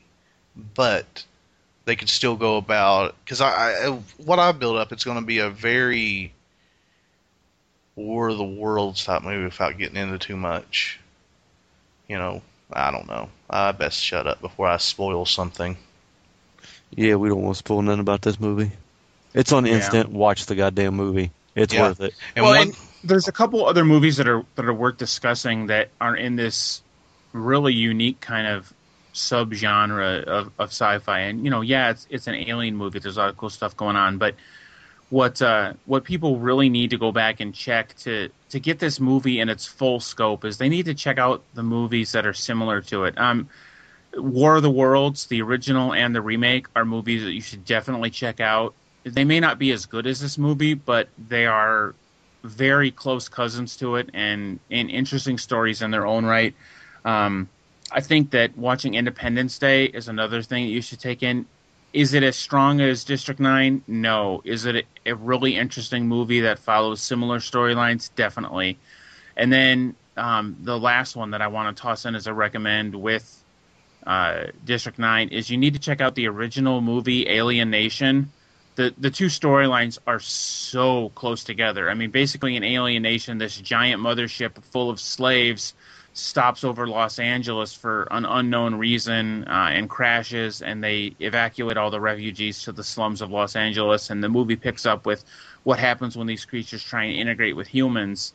Whereas in District 9, you know, they escort all these creatures off of their ship and then pen them up. And, and you can watch the two stories together and see completely different takes on what happens when a a, a less advanced um, socially but more advanced technologically culture is subsumed you know by basically very powerful barbarians. Oh hell yeah! Um, and then, of course, Alien Nation then became a series, which goes really nicely with it too. But you know that a lot of I think that you will be able to enjoy a lot more of District Nine if you have Alien Nation to draw from and see the comparisons because they're they're really really similar parallel storylines. Yeah. I haven't watched Alien Nation, but from what I've heard you say and, and other people say, is it on the instant or does anybody know? I don't know. I can check it out while uh, while you guys talk about your other feelings about the movie and stuff. My feelings. Oh wow, you're interested in my feelings, Dan. Mm. Uh, I've just dumbed this this episode down a little bit because we have kept it pretty mature all this time. Um, well, you- you have anything else, Jay? Oh hell yeah! Like I, I really, really want to stress. I mean, one of the big winners of this film for me is the weapons. I, I, I love a movie that can put in weapons that you've never seen before, and make them look that goddamn good. Yeah, I and mean, they they I- did it in Aliens with the uh, definitely with the pulse rifles. Oh my god, it was so fucking awesome Oh. in that movie. Also, Yeah, I, I I'm going with Jay on this one. I w- when the three of us sat down to watch it together, we were having like mangasms over the incredible array of weaponry that's out there, and every weapon that they pull out is so fucking awesome. I mean, there's one that like roasts things into green flames, and there's these sonic weapons, and there's like blaster weapons and electronic pulse weapons, and oh, it's just like and there's a One- certain big badass weapon Water balloon. oh, is Jesus. basically everything all tied into Oh. one.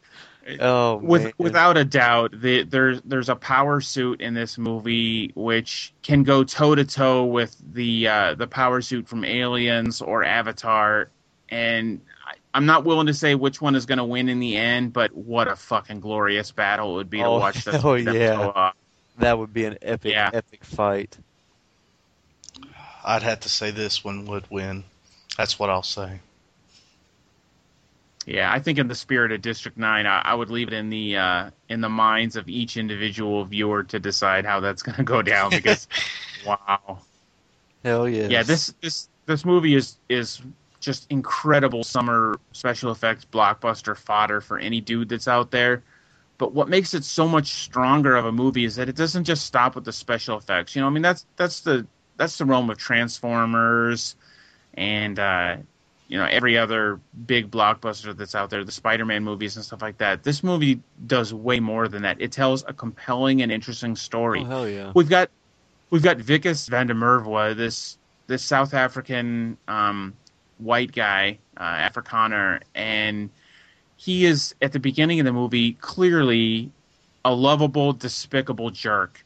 Um, he's he's not that smart. He's not that interesting. If you were to run into him in your day to day occupation, uh, you would say, well, that's what nepotism gives you. It's clear that if he weren't married to the boss's daughter, he would have nothing going in his life except for being slightly racist. And as the movie progresses, and you know, does he go up? Does he go down?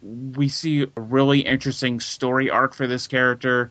Uh, Christopher's the same way. You know, we're we're introduced to him. He's rummaging through a trash heap, and throughout the whole movie, he goes through this this direction and a completely CG character. You know, there's it's it's so interesting. This movie, I. I I would say everyone in the world needs to go see this movie. Every absolutely Oh, every yeah. living human on the planet needs to go see this movie. And if they don't see a five star movie out of it, maybe there's just something inherently wrong with them. Now they don't know. kind of put out there that um, Christopher is supposed to be basically the better, for lack of a better term, person in this movie because he shows no discrimination when uh, any of the humans come around or anything like that.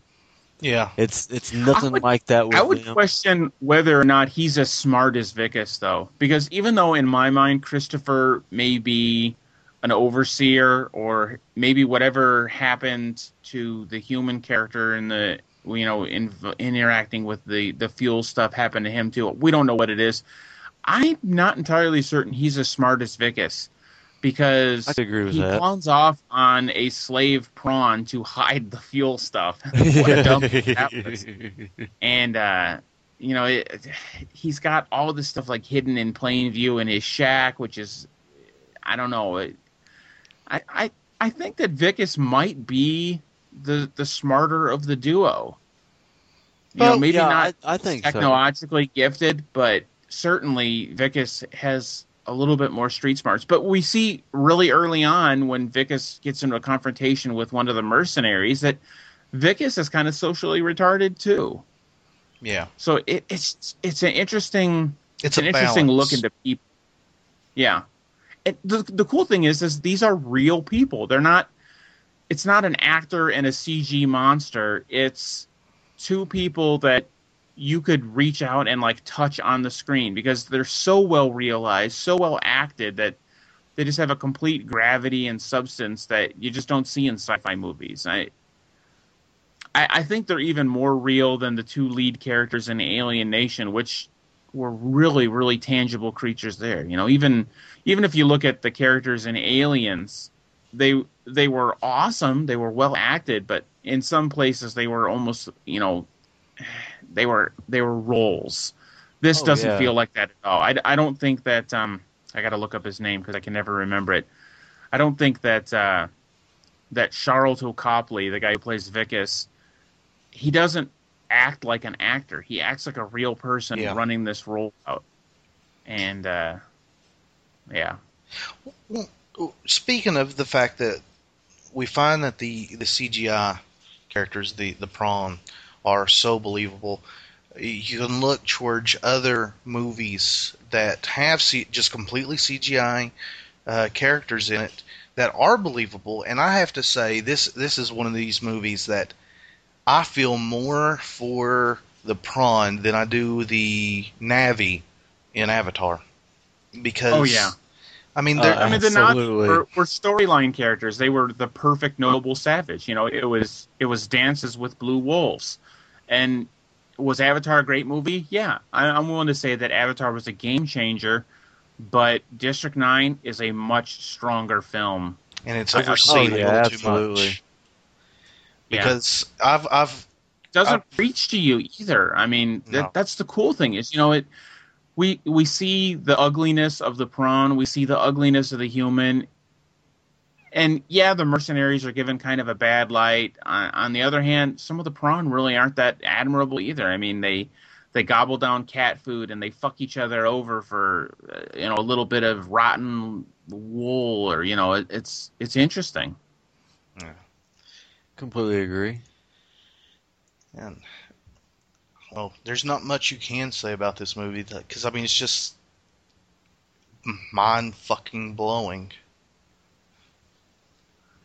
And it's I think- and it's just overlooked because I mean there's a, a several podcasts. Uh, one's a video podcast. Uh, I, you know I watched it Hmm. back when the movie was in theaters, and this is when I quit watching their videos because they dogged this movie. They called it the worst shit they've ever seen, and they didn't really Wow. give. They really did not give any reason of why they hated this. Uh, there's actually another video when they, they said the same thing. I quit watching them because there's no way this movie could be the worst movie anybody's ever seen. And not even close. And Yeah, I, I don't think this movie could be the worst movie I had seen that day. I mean, there's there's, there's just no way.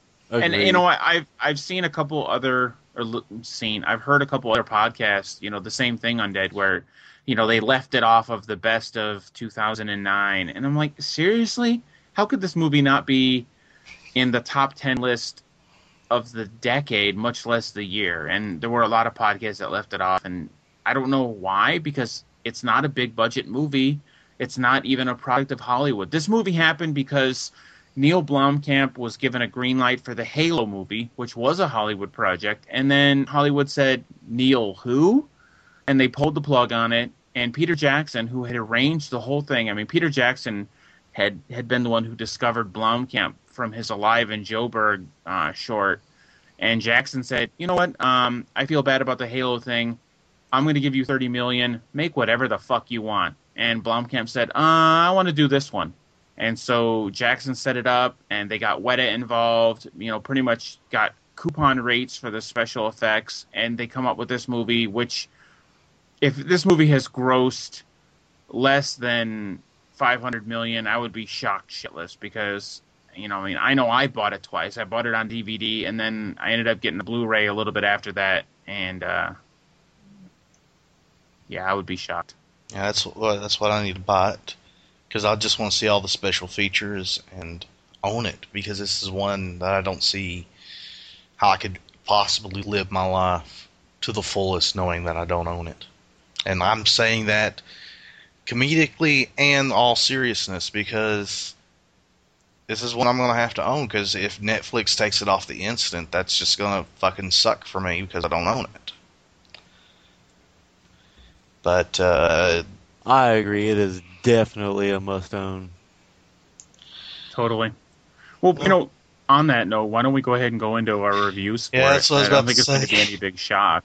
We've sucked the dick of this movie hard enough, so Definitely. we're covered in its My prawny goo. Oh God. Uh, I'm hands down. I'm. I gave my ratings last week or a couple of weeks ago. I said that I can do a five and a half. This movie sticks to being a five and a half stars for me because it's still it's still fucking exceeds my expectations. Even though I've seen it several times now, every time it exceeds my expectations. Dan, Nice. Well, I I don't have a rating system that goes to uh, five and a half stars, but this is an exalted five star rating, and five stars just doesn't begin to cover it. It is a five star movie, and there aren't many in the world that I would give that rating to. This one earns it without a second's hesitation. If there were a higher rating system, it would need to be. This isn't just a buy. This is a must buy. You Oh, there's no doubt about that. Be a fan of science fiction and not have this. I'm going to put it on a line with Aliens. Um, you know the the James Cameron classic, or uh, boy, just maybe maybe put it up there with uh, Star Wars and Empire Strikes Back. Um, it, it's it's a complete game changer for science fiction, and you absolutely have to have it. Um, you you need to go out and buy it right now if you don't already have it. Perhaps get some sort of counseling to find out what's wrong with you that you don't have this movie. uh, Five stars. and I'm definitely gonna have to go with the score of five. It. why so low? I cannot. I'm gonna give this a movie five and a two and a half stars. It was an average movie. I can't give a movie a zero, and I can't give a movie a five point five. So I'm gonna have to go to a five because Jay's gonna toss out a four point five. You know, Yeah, there weren't any it- boobs in it. it might. If you were looking hard enough, some of those prawns had some nice arms on their chest. Well, they actually came out of that, uh, with their Actually, tentacle lips. well, they actually came out of the tube top one at that one point in time. Oh yeah. Or, or, or was it I'm not certainly was certain it? that wasn't a male though. you know, there's there's just no sex indicated on this. well, in my thing. mind, that was a female, and you know. Oh, wanky. but yeah, it's definitely a five star movie. This movie was, I mean, it had everything to keep me entertained, and definitely own this on Blu-ray. Go out and buy it, like Dan said. Now, don't wait. Walmart's closed. Find someplace that's open 24 hours and go get it. Yeah, go to Super Walmart. That's open. There you go. but yeah, it's it's a five star movie. It right up there with the best movies of all times, without a doubt. Fucking a. Awesome. Well, good suggestion, Undead. I I did not know that this was on InstaView, Me and neither. To be honest with you, shocked shitless that they put this on InstaView. This movie, it, it it has to be seen to be believed how good it is, and for them to just give it basically for free to anyone who has a Netflix subscription, good on them. Hell yeah. Well, now we turn to the shit. The movie Murder Well- Ball. Whoa, whoa, whoa, whoa, whoa, Oh, wait, wait oh, no, no, no. We have next week's movie to discuss. Oh, dildo. See, I told you, Jay. Yeah. Yep, Everybody you did it too. That's okay.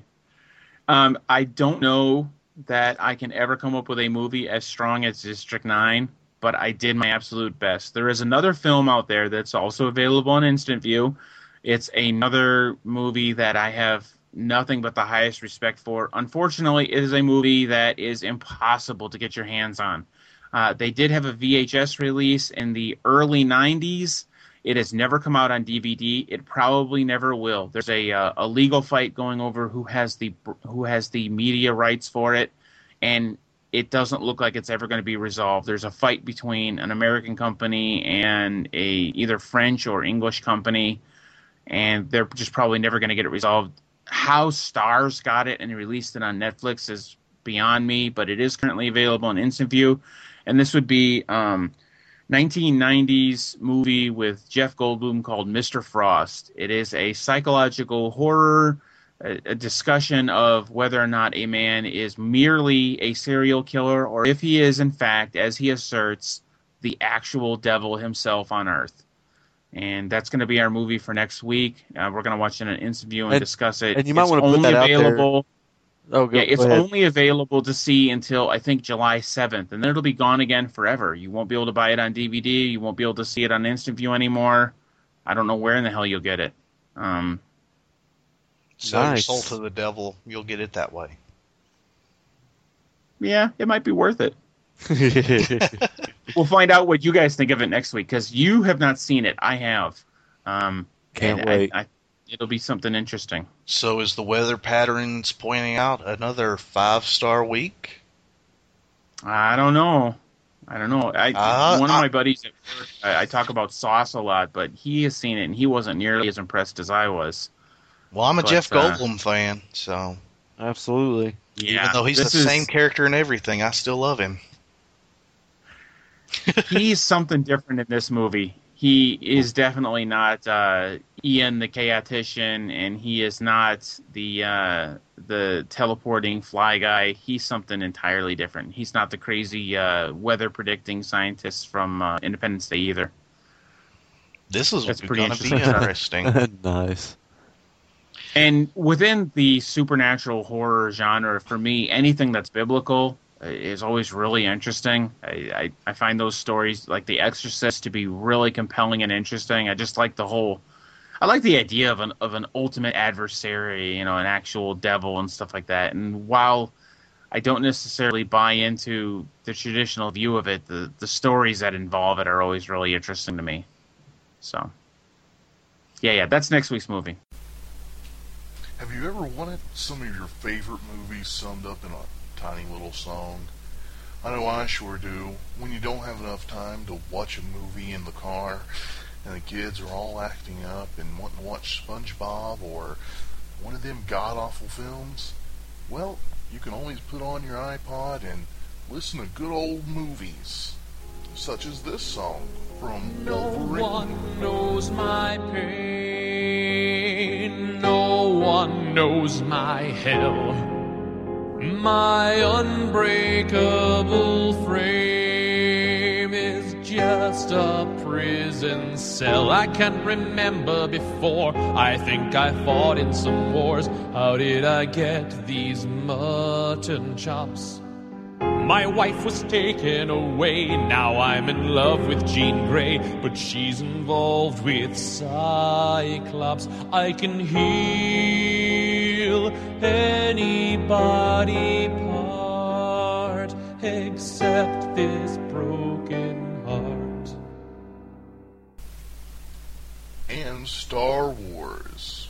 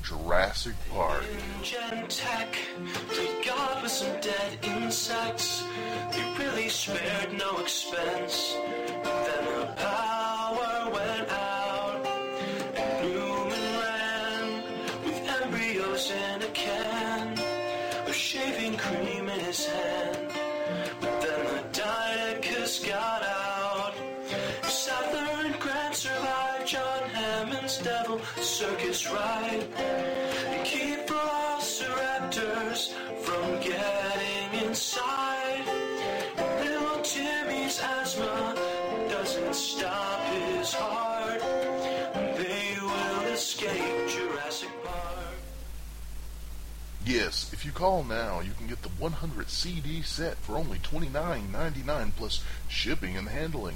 Act now, and you'll get a whole new bonus 50 CD set absolutely free. All you have to do is pay the shipping and handling. But let's do uh, movie Murder Ball. Undead hit it. Is it true that there is a place in a man's head that if you shoot it, it will blow up?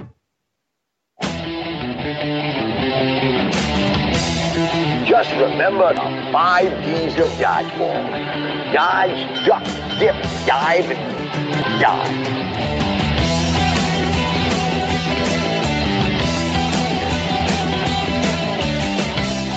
You can dodge a wrench, you can dodge a ball. What?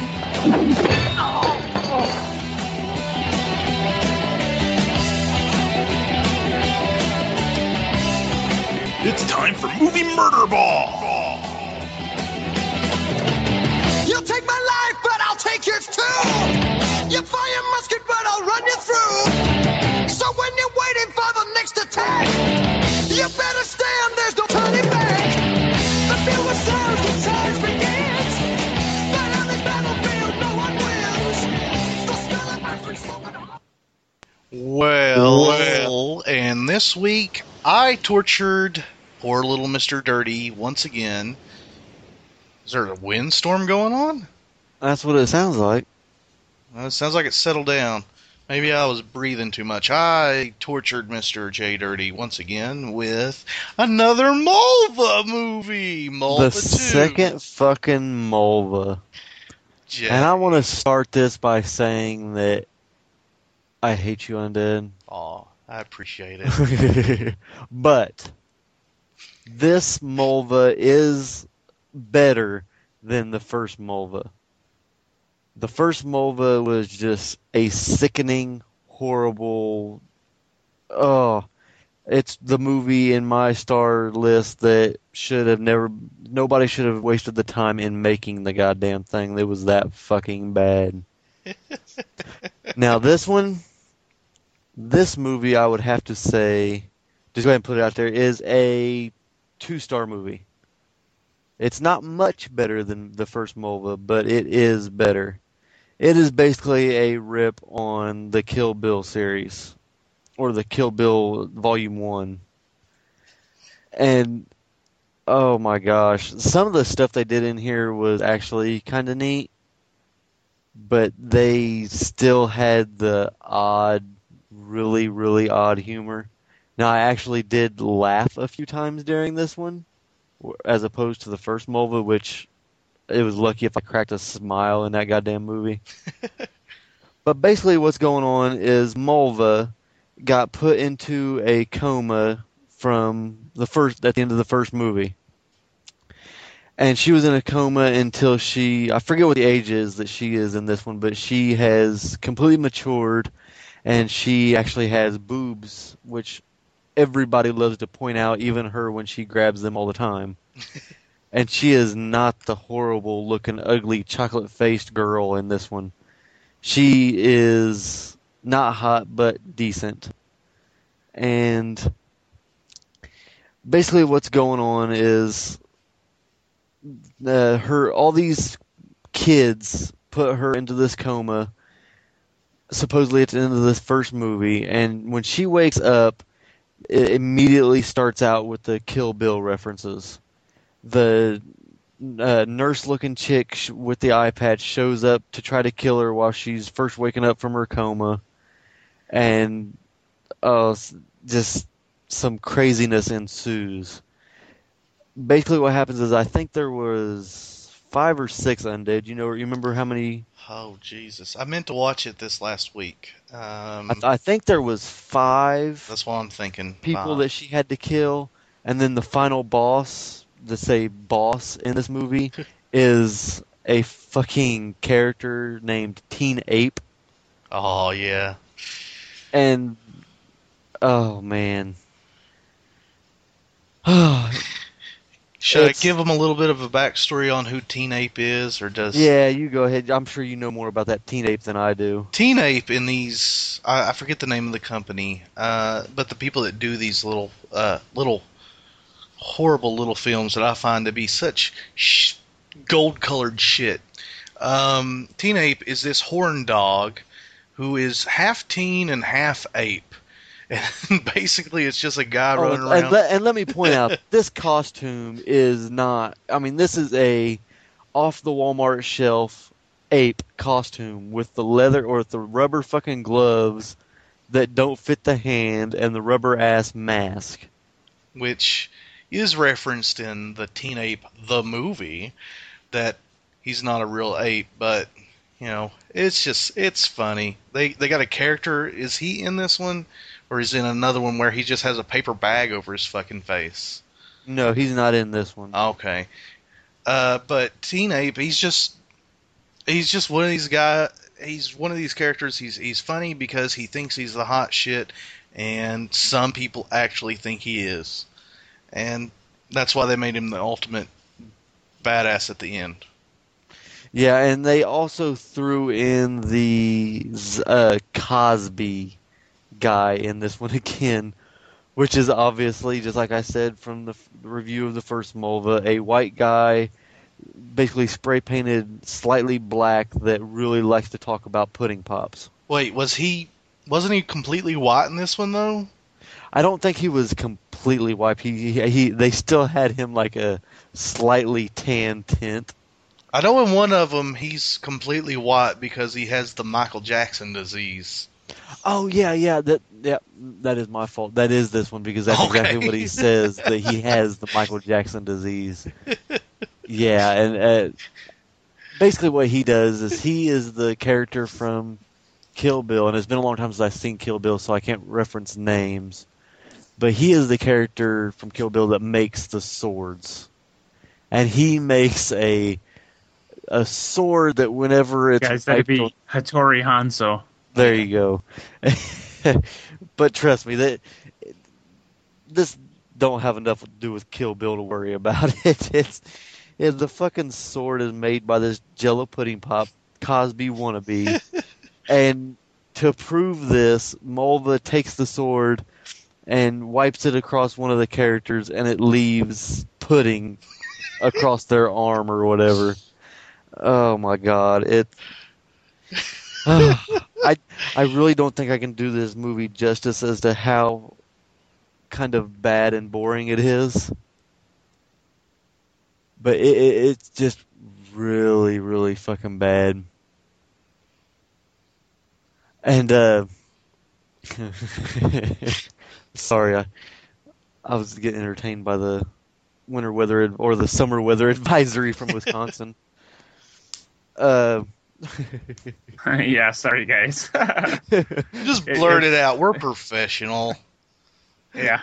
Oh, we just had like a major storm system hit the edge of town here, and uh, uh, every time I was talking, we were having uh, like thunder booms crack across everything. So I've been like keeping my microphone muted when I'm not talking. So So if just anybody's in wondering, case. that's why this podcast got all of a sudden quiet because Dan's not talking. Oh, fuck you, Jay.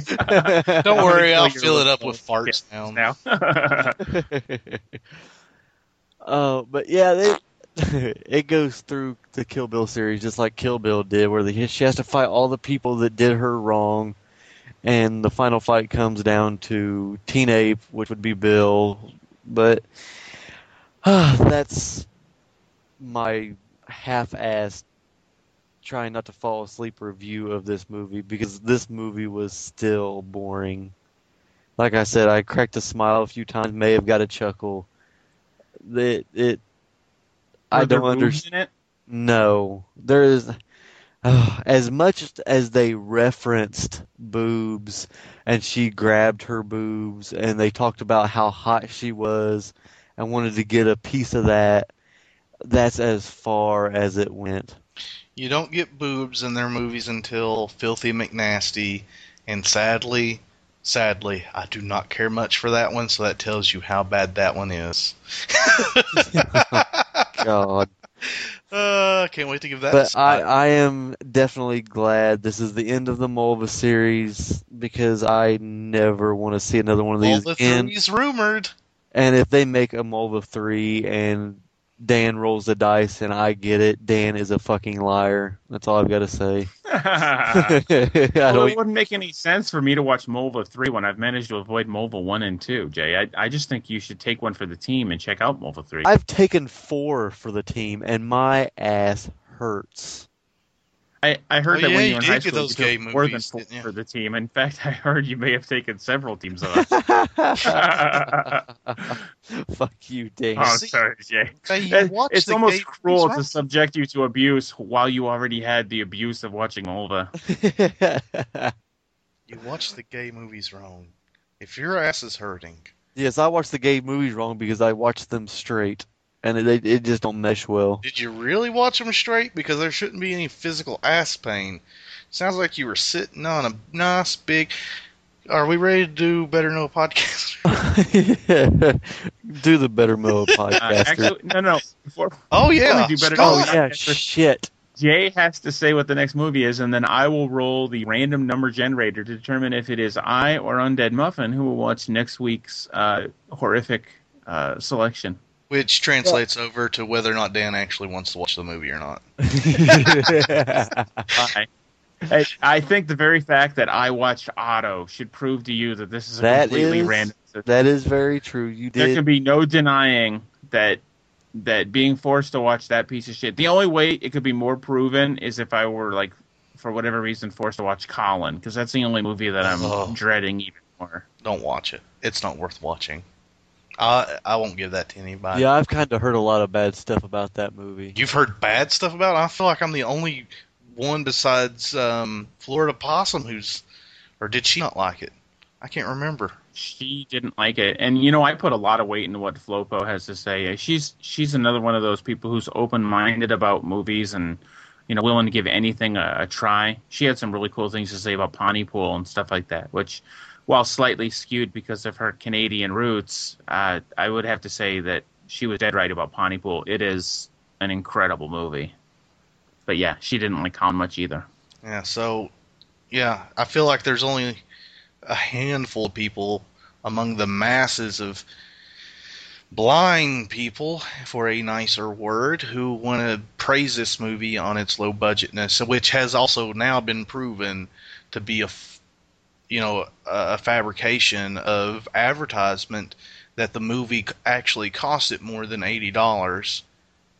So those people can just hold on to their little little delusions that this movie was made with eighty dollars, and then know that the movie was actually made with a few thousand dollars, and realize the fact that it looked so cheap was just laziness. Okay, well, let's do next week's movie, Murder Ball. And next week's movie is going to be, and this is one that I've never seen, but I've got it in my queue, and I'm, from the sound of it, it's not, I'm not punishing anybody with this movie, and I don't know if you guys have seen it prior to me saying this, but it's called Netherbeast Incorporated. Oh, jeez, that sounds like a real piece of crap. Eh? no, it's a, well, you know what? Now, li- now listen. This is this is what the movie is. This is what it says from Netflix. In this satire of corporate America, it's business as usual at the vampire-owned and operated Netherbeast Inc., one of the world's largest phone makers, until the boss contract contracts vampire Alzheimer's and starts hiring humans. Uh, So this this could be an entertaining movie, or it could be a complete piece of shit. but I'll leave that up for uh, the dice roll to decide who gets Well, the. And we have a guest dice roller tonight due to the vagaries of time and uh, incomplete parental instructions. Uh, my young child is still awake, and she will be uh, rolling the dice and announcing the results. So, since I have the headphones on and she can't hear what the numbers are, uh, Jay, why don't you assign three numbers to me and three to Undead, and then we'll let the uh, the small girl child roll the dice. Okay, I will give Undead two four six and you one three five. All right, cat, roll the dice. Is it two? There you have it. So Undead. let's see, what was it called again? Netherbeast Incorporated. So you've not watched this, so I could just basically just bullshit this Oh movie. no, I will have this movie No. watched before Yep, next. I added it to my queue already because I, I figured I wasn't gonna get stuck with it. Oh God! how Admit it, fucking Dan. You just threw up funny. two fingers. No. Yeah. No, you don't understand. You don't understand. I can't make my daughter do anything, much less actually lie on command. You promise not. You put it on mute. You promise not to punish her for being up late. Yeah. I know how I don't, parents. I don't think you were on vent earlier when I was discussing how alike uh, my daughter and my wife are. As much as like my uh, my wife was having her hair brushed by my daughter, and, and my daughter was Oh, yeah. her hair, and my wife said something. My daughter said, "Oh, just suck it up." it's like, wow. oh no. Yeah, two little Nazis cut from the same cloth. You know, It's wasn't it "Shut up, let me braid your hair"? Yeah, it was something like that. She's she just she just beats on her brother constantly. He he comes you know seeking uh, asylum from her constant abuse. That is awesome. Alrighty, well, it's that time again for our half-assed, not quite sure what the fuck we're doing. Wait until the last minute. Better know a podcaster. Better, better, better. Know your podcaster. What was that, Dan? I was gonna say, speak for yourself. I've had this planned out for weeks. I had Ah. details, notes, alternate choices, second and third runner-ups. Uh, I actually wrote a complete dossier. But unfortunately, since the weeks have passed, those who had it written down lost it. Right? Yeah, I did too. I wrote it on a little yellow post-it when I was at work, and then I lost it. I wrote But it in a was whole able to, fucking uh, notebook. Not that it took up the whole notebook; it only took up two pages. But I lost the whole fucking notebook. You got a better Well, this chance of losing your little this yellow better know a podcaster question was a uh, another Dan special, and it came on the heels of whatever our last one was, which was uh, I think what Undead had would come you up turn with it. into a serious film? Right, and and I had at one at one of the iterations of Undead's question, uh, I thought had been something about fan edits, and that kind of sparked my my idea of if you could take a movie that's out there and do a fan edit of it, uh, what movie would it be? Why would you be doing it, and what would you change? So that's our better know a podcaster question: is describe your ideal fan edit. And uh, since it's my week, I will go first. And I had a whole lot more written down for this movie. Like I said, I had two pages, and I can only remember the main stuff I wrote down now. Well, the main one, the reason why I would do a fan edit, of this, and I would do a fan edit of 28 Days Later, not just because, you know, I'm not saying the movie's bad. I love the movie, but the ending, I would love to have seen the alternate ending that they did not film, the one that if you have the DVD, you can watch where they go through the storyboards. I would have loved to have seen them film that and then stick that on there because that would have been another 20 minutes to the movie, but it would have been another 20 minutes of greatness to the movie instead of this abrupt, uh, somewhat happy ending that we get. And uh, as for the rest of as for the rest of the stuff in it, um, you know, I can't remember everything I had in my notes. There was a few things that, uh, like there was a scene that they did cut out that I would have put back into it of uh, the the um, I want to call them zombies, but uh, let's be politically correct here and call Clark. them No, infected. no, no. Because you know this is this has been another. It's been doing another little round, and uh, I know Moz has been discussing it. They talked about it on horror, etc. a couple times, and I think the world is is finally coming around to the blue sky ideas that I've had for a couple years now, which is it's the new iteration of zombies. It's Oh, it's the way our culture deals with it because you know in in the 60s Romero changed the game by having flesh-eating undead zombies. He didn't call them zombies; he called them ghouls. But by Day of the Dead, you know, they were they were zombies and established in the same universe. And really, with with 28 Days Later, especially, and with uh, Dawn of the Dead 2004, the zombie went through another change, and people are just starting to accept that now. Yeah, there's always going to be holdouts who are going to say if they don't shuffle, they're they're not zombies, but I think on the whole, most people accept this as the new zombie. Today's culture just doesn't have time to wait for something to shuffle up on you. They want it to run up and chew your fucking flesh off. And I'm gonna have to find that good old song, "Old Happy Days," and play it behind all that because I've been waiting for years for people to fall into that they're zombies, and that that's some good news that people are finally, finally turning to the running side. Hey, yeah, you know, they, this was boy. I gotta go out to another podcast here, but again, that uh, that Splattercast episode where Vaughn and Brian were on, they were talking about this too. Uh, you know, they talked about Survival Dead. They talked about uh, 28 Days and Dawn of the Dead and stuff like that. And they also touched on this idea of, you know, is it a zombie movie? Um, you should definitely go out and listen to that. They got some interesting things to say over there.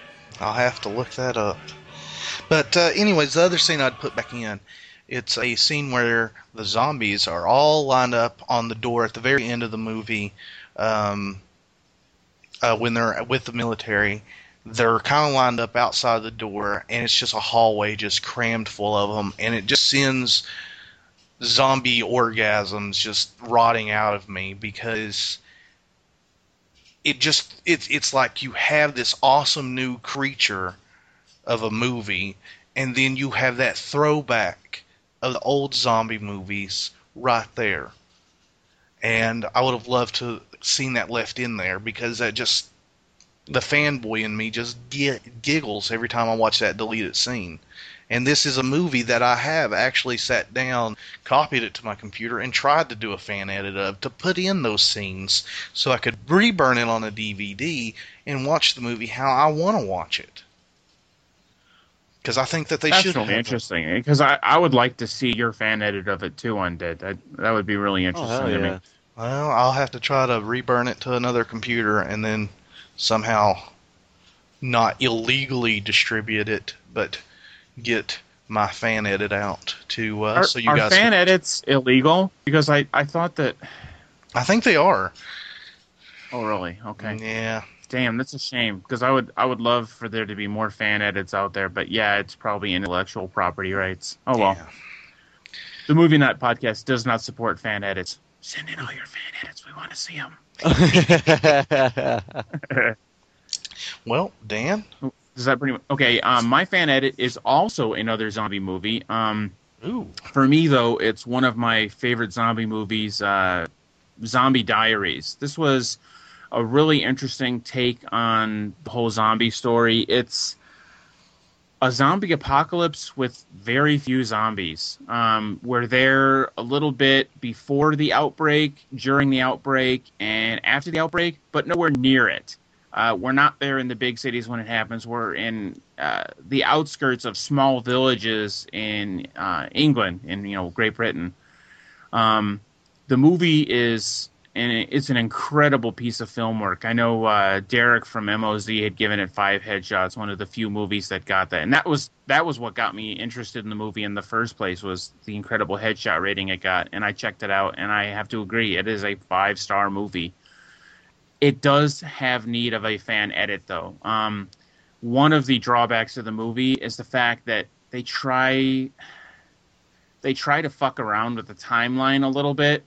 Um, they have the the postscript at the beginning of the movie, and then they launch into Act One, Act Three, Act Two, Five, and then Four. And unlike a Tarantino or a Guy Ritchie movie, you know, where they can do that in an individual action scene and it looks awesome, because they did it with the entire movie, it fucked the movie over. There's a surprise reveal that happens way too early, and anyone who I don't know was thinking it.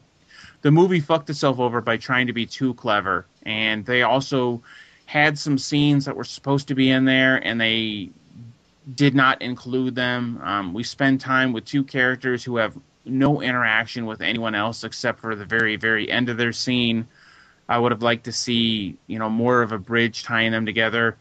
This movie could have definitely gone out a couple a couple more hours as far as I was concerned. And because it's found footage, you could insert additional scenes really without any problem, reorganize the timeline. Um, part of the reason they switched the times up is they didn't want you to know somebody was a villain before it was you know revealed in its in its full villainy and and I just think that's weak. I think that film viewers are mature enough to see someone as indescribably evil and watch him get away with it for a long period of time before you know there's a resolution to the story and stuff like that. And uh, so anyways, yeah, that that would be my my film edit. Um, Zombie Diaries reorganized for time, some additional scenes inserted in there. Um, again, because it's found footage, and theoretically, the the drawing tie between all the different stories is the one camera. Um, it belongs to a film crew in the beginning, and then it kind of passes hands along to another group, and then another group. You know, we could we could put a couple other things in there and, and tie it all together. That would be it. Okay. Well, I apparently am going to be the oddball. I didn't go with a zombie movie. You faggot. and I actually went with a movie that really I don't think got enough love like it should have because it got completely demolished by reviews and everything. And I would have to go with uh, AVP, Alien vs Predator. As wow. as a complete Alien and Predator fanboy, Alien versus Predator was completely a cream dream for me. And uh, as soon as I heard about the release, I was at my local theater for the midnight showing. Absolutely refused to miss this movie. Now, once I did see the movie, I, of course, I was just completely enthralled by everything that was going on. Finally, seeing an alien and a predator fight each other, but there was quite a few mistakes they did make in the movie that I would, as a fan, edit, and that would be just to name a few of them. Number one, uh, the there was a predator in this movie that was like the elder predator in the group, complete badass, muscle bound, just whoop the shit out of aliens and throw them through walls, and in a matter of like 45 seconds, he gets his ass whooped by one alien, and you can't introduce a, car- a predator like that that just all of a sudden gets demolished by one little tiny alien when he's made out to be this big badass battle hardened veteran. And another thing is uh are you guys are you too familiar with the movie? Oh yeah, I own it. Okay. Undead? Yes. Oh, okay. I thought Undead fell asleep on us. I know Dan's was long, Undead, but shit. Um Hey, be nice. I'm sorry. But uh, the main uh, character slash predator in this movie um, is like the one character that's completely, you know, for his race.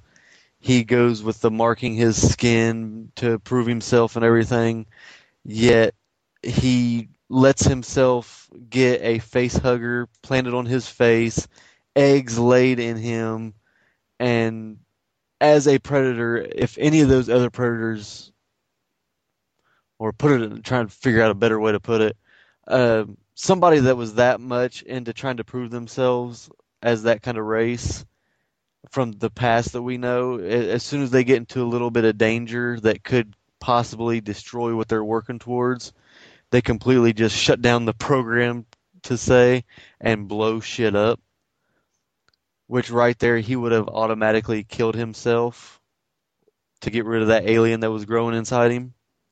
And Oh, that yeah, I that that com- agree. that completely aggravated the shit out of me. If they wanted to do that, they could have figured out a better way to inter- introduce the pred alien, predator and alien hybrid. They got her introduced to AVP Requiem.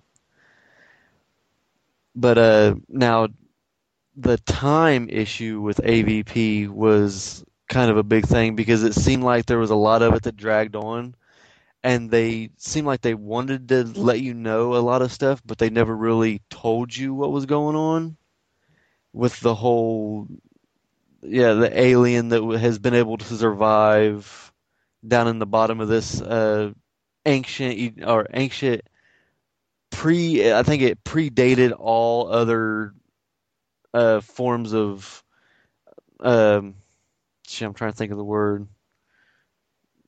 Uh, shit. Civilization. civilization thank you. It predated all civilization and it's just a rumor that these people ever existed. But this alien has been able to sit down below the ground and survive all this long in this ice cold weather. That's just kind of unbelievable. And the fact that this woman if I, I don't know if you guys have read the book before of Alien versus Predator because I think I think Spooky Bill actually talked about it at one point in time. I've seen the comics, but they were a completely different story than this. yes, that's what I'm saying. yeah, like, I don't know. Well, and the book was a completely different story, and I, basically what happens in the book is the woman actually goes to the land of the predators, basically, and that is the way this movie should have went. It shouldn't have been happening on Earth. Everything should be like this, like basically like this new movie that's coming out, Predators, but actually an Alien versus Predator on the Predator home planet would have been a much better idea.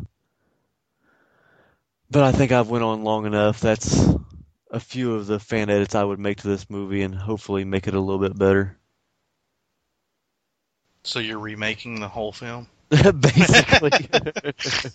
I'm telling you, I love this movie, but there was just a lot of stuff I, w- I would love to change for it. Just just make it better for me, basically. Uh, well, well, it's that time again to go into our dark, dank little closet that we call our voicemail. And I have an option for you guys. We can play the traditional, or we can play this little 20 second one I just stumbled across, hoping that it'll sound pretty funny. What do y'all want? Original or 20 second? Go with the 20 second. We Uh, edit yeah, it 20 out. second. Gotcha.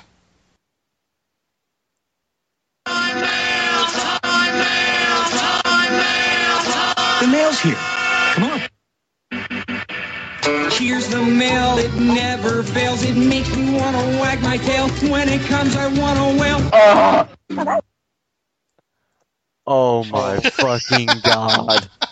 Wow. Oh, I can't believe you went blues. Jeez. Oh, let's go into our mailbag. Our mail Oh, sack. God. Now we don't have any mail mail, so I don't know why I picked that. but we do have um, fucking voicemails from some of you good goddamn listeners out there. And apparently, there's more than one listener. Yeah. So We- that means we have improved the podcast over 100%. Yes, we've doubled productivity and returns. First voicemail. Hopefully, I'm doing these in order. Um, come on, voicemail. Hey guys, it's Spooky Bill. Uh, still listening to your uh, High Kick Girl episode. I, I don't know the movie. I, I got as far as uh, just past movie Murderball. so I listened most of the episode. Really, High Kick Girl honestly doesn't sound that interesting to me. I don't know. Um, but uh, I just wanted to say, man, you were talking about Netflix Instant change, wanting to change their subscription things and for the uh, well for instant or to see a physical DVD, and I think that's great. I mean, I absolutely love Netflix Instant. I have a Blu-ray player.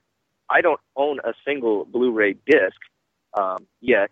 Um, actually, my mom is sending me Avatar on Blu-ray, so that's why one of the reasons I haven't seen it yet either. Anyway, um, uh, oh, it, it streams Netflix. We got it hooked up to you know modem and uh, wireless router, and uh, man, I absolutely love it. It's like the greatest thing. If they have more movies, um, I mean, they have a ton of movies. Uh, it's great. Uh, You guys know you have it.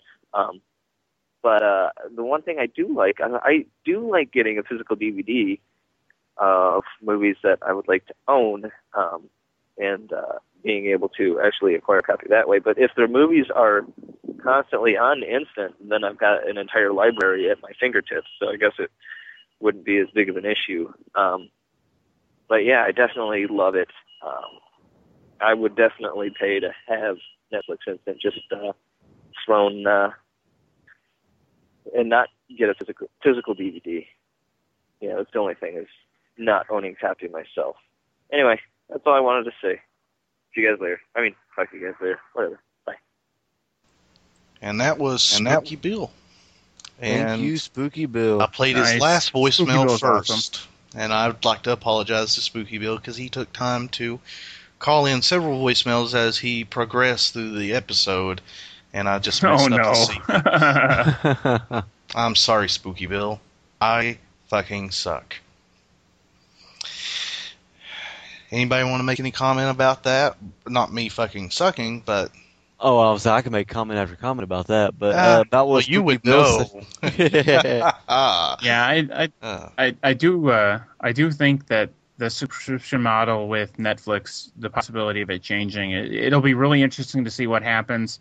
I I have not run into anyone yet who doesn't take advantage of the streaming more than the physical DVDs. I like having them, but for me, the physical DVD is when I want to buy it. I, I would rather watch everything on streaming, and, and with the exception of uh, Comcast, maybe, and every other internet service provider out there, you know, there's very few uh, streaming issues with watching movies and stuff like that.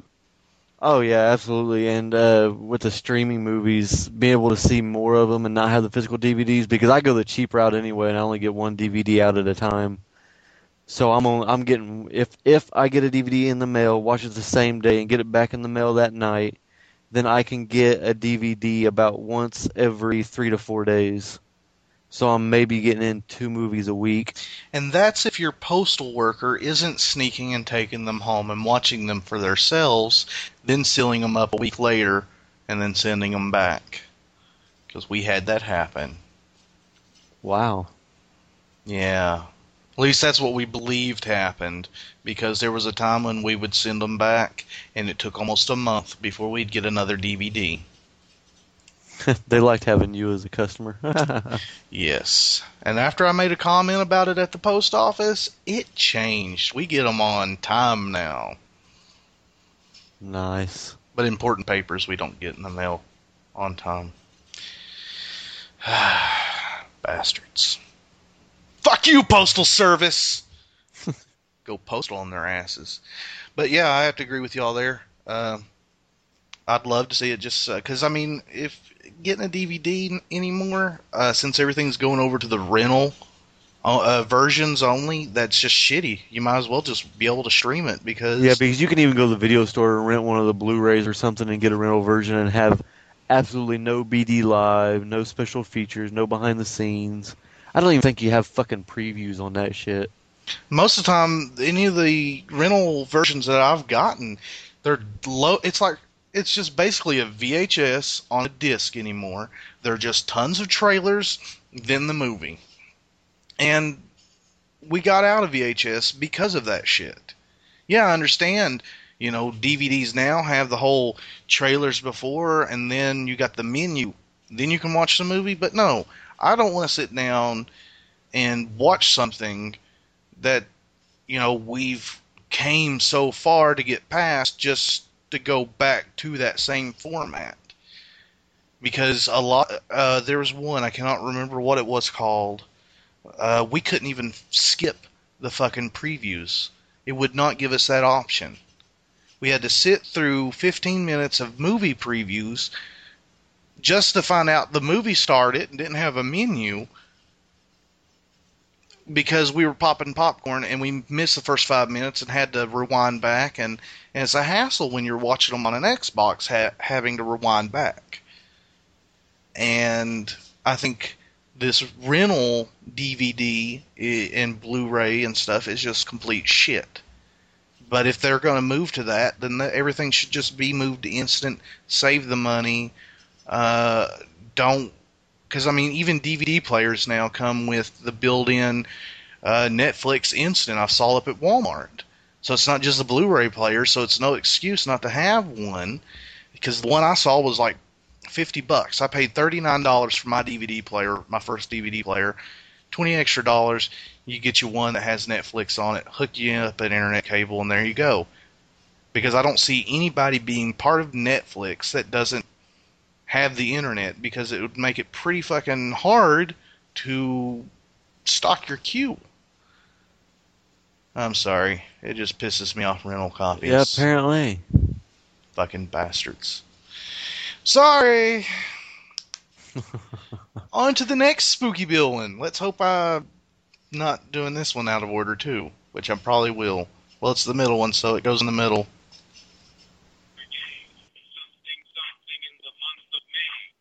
Where the hell do you guys find these songs? What the hell? I love undead songs.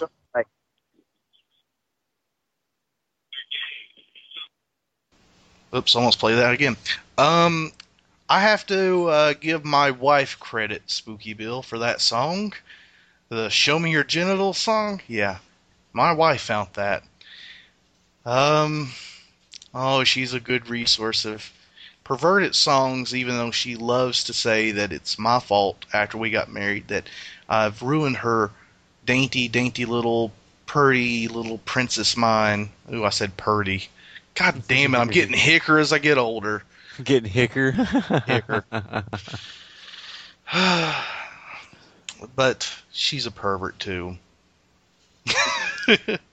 And most of it is just looking for stuff on the YouTube because the YouTube has it all. And uh, I hope you like them. I know Dan likes them. I hope Jay likes them. Oh hell yeah! I hope all of our listeners like them. And uh, I hope, I guess this goes in a good order than that I did it backwards because your next voicemail kind of worries me that you might not like the way I edit.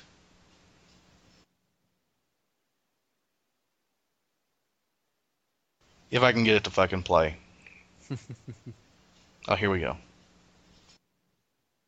Hey guys, Spooky Bill here. Just uh, started your High Kick Girl episode, and I have the volume turned down right now because I don't want to hear what you're saying.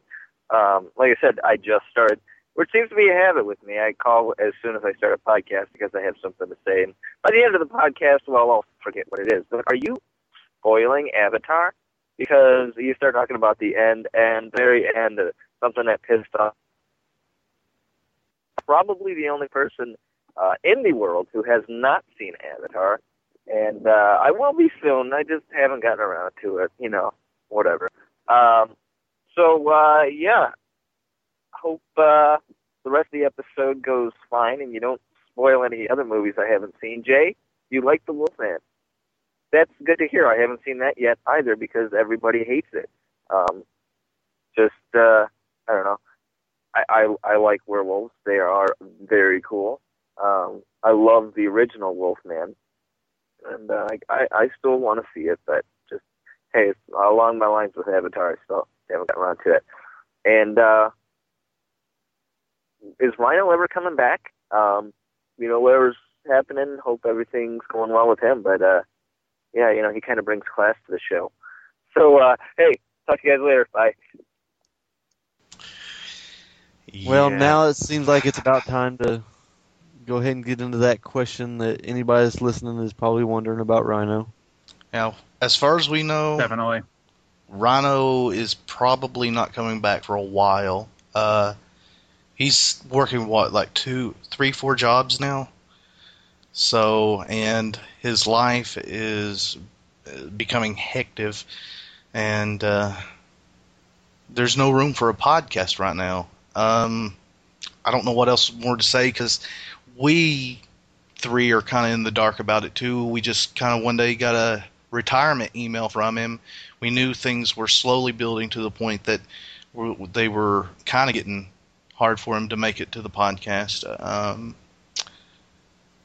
but Yeah. Basically, I wouldn't look forward to Rhino being on the podcast anymore. And if he is, Yeah. it may just be something like a special appearance. We definitely want him to come back, but Oh, without. Oh, yeah. having any idea what's going on or haven't heard any word from him lately, we, we honestly don't know. Uh, we're just assuming that whatever it was that took him away is still keeping him away, and you know we'd like him to come back, and hopefully that'll happen one day. But uh, and, until we hear something, we're just no idea. As And of we're right just now, not going not out gonna happen. now. Yeah, Yeah. And, and one thing I want to throw out there, even though we do have uh, guest hosts occasionally, which we've only had one, which was Missiony, and we were supposed to add Bad Hammer on here. Um, we're not trying to replace Rhino in any way because I don't think anybody could replace Rhino. Uh, he, you know, like you said, he did bring class to the show, but I hope that we bring, you know, what we always brought to the show, and you don't stop listening. Because I mean, if you have a problem with the editing, you know, our our choices here, just just you know, drop us an email, leave us a voicemail, let us know because uh, we have fun doing it. And since you know, I'm the, the one editing, I just try to fill it in with some ridiculousness. Well, you said the editing undead. I don't think that Bill had any problem with the editing at all. I think the only reason that he really wasn't listening was because of the yeah, I- avatar. I think it was more the the spoilers. Yeah, which I- you know that that is something that I think a lot of movie podcasts debate over. You know, are they going to have spoilers? And generally, we we tend to avoid them. I think, but I I don't think we've ever like made a you know a big a big thing where we'll never have spoilers. And and sometimes the movies that we're not expressly reviewing will accidentally or on purposefully toss out a spoiler. So, huh. Yes, very true, very true. Yeah, I, I try to catch it if we get a spoiler, um, especially when it comes down to editing, and uh, try to beep them out. Yeah, I just don't think that uh, Spooky Bills had any problem with the editing. I think it was just mainly, like I said, the Avatar spoilers, and so maybe that's something we need to hear, especially some, a movie such as Avatar, which is so renowned for how good it is. So we will watch ourselves from now on, Spooky Bill, because we enjoy having you as a listener. We enjoy the time that you take out of your day to leave us voicemails. Um, we really appreciate that, and I, I honestly feel like I can speak for all of us in saying that we. I know it's being a little, um, not promiscuous. God damn it! Oh, you're I'm being being very promiscuous. promiscuous. uh, presumptuous. No, I'm not even able to say that word. Presumptuous? Is that the word? Am I saying it right? Fuck it, I'm hick. Oh well. Um, let's get on to our next voicemail. Uh oh, which place did I move it to? There it is. Hey guys, what's up? Uh, Bad Hammer. I just realized why you have not gotten a single one of my voicemail messages. Because I've been calling the wrong number this whole time. Uh, thanks, Dan, for the right number, by the way. I just wanted to weigh in on whatever uh, episode 17, Know Your Podcaster. Uh, the question was something along the lines of uh, turn a comedy into a serious uh, movie or series. I think I I think I misunderstood. I don't know. I was in the middle of a work day, and I was kind of half listening and kind of half half asking or being asked stupid questions by coworkers. So I don't know. But anyway, I would totally turn uh, Ace Ventura Ace Ventura Pet Detective into a serious uh, movie or series, and I would have Christopher Walken play uh, the very serious Ace Ventura. Um, maybe he would, you know, scare you a little bit, which would be awesome. So, because I do think Christopher Walken is one of the scariest men, men alive, and he's pretty awesome at it. So, uh, yeah, and in usual uh, Tom Badhammer style, I'm leaving a voicemail while driving and uh, trying to focus on all these idiots around me. So, my my call's all over the place. But yeah, I'll catch you guys later. See you in a while. Peace. Thank you, Bad Hammer. Hell Hammer's yeah. so cool. That is fucking awesome. awesome. Which I have to apologize. If I saw Christopher Walken playing a pet detective, I wouldn't be able to keep from laughing. I don't know. A serious Christopher Walken playing Ace Ventura. I could definitely dig that movie. That would be definitely interesting to Christopher watch. Walken. I can't do a, a Walken impression. God damn it. I There is suck. a what's I think there's a podcast out there where a certain person does a Christopher Walken impression quite often in there, Dan. Uh, yeah. I'm confused. I can't remember which one of them it is from the podcast that actually does that impression. okay. Uh, Okay, good. Like, uh, yeah, Jay, yeah, absolutely. no, no, there is. I just can't remember which one it is. oh, I was afraid we're stepping on some thin ice there. Isn't it Horror Etc. that does that? Maybe. Do they? I don't remember Christopher Walken ones there. I know uh, Tony does pretty much everything else. I thought he did Christopher. I might be completely wrong. Edit this out. This sucks. No, I won't edit Nope, it too out. late. Staying in there. You know me. Everything that says needs beeped. And that's why I'm not editing these out because Dan receives some phone calls on our voicemail too. Oh no.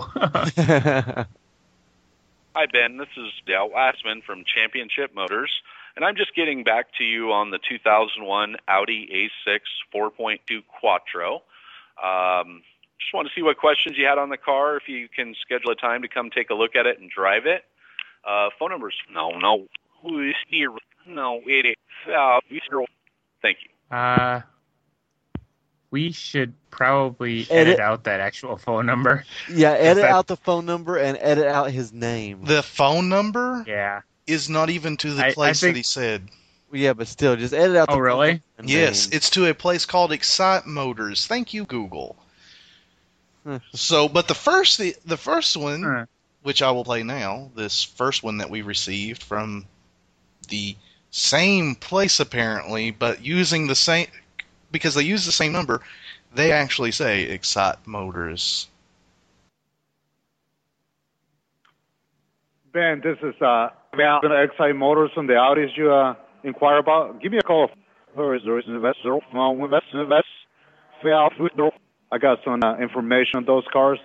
I probably got about seven Audis, uh, cabriolets, uh, A6s, uh, navigation, black on black, uh, low miles, you know. Give me a call. Where is there is investor?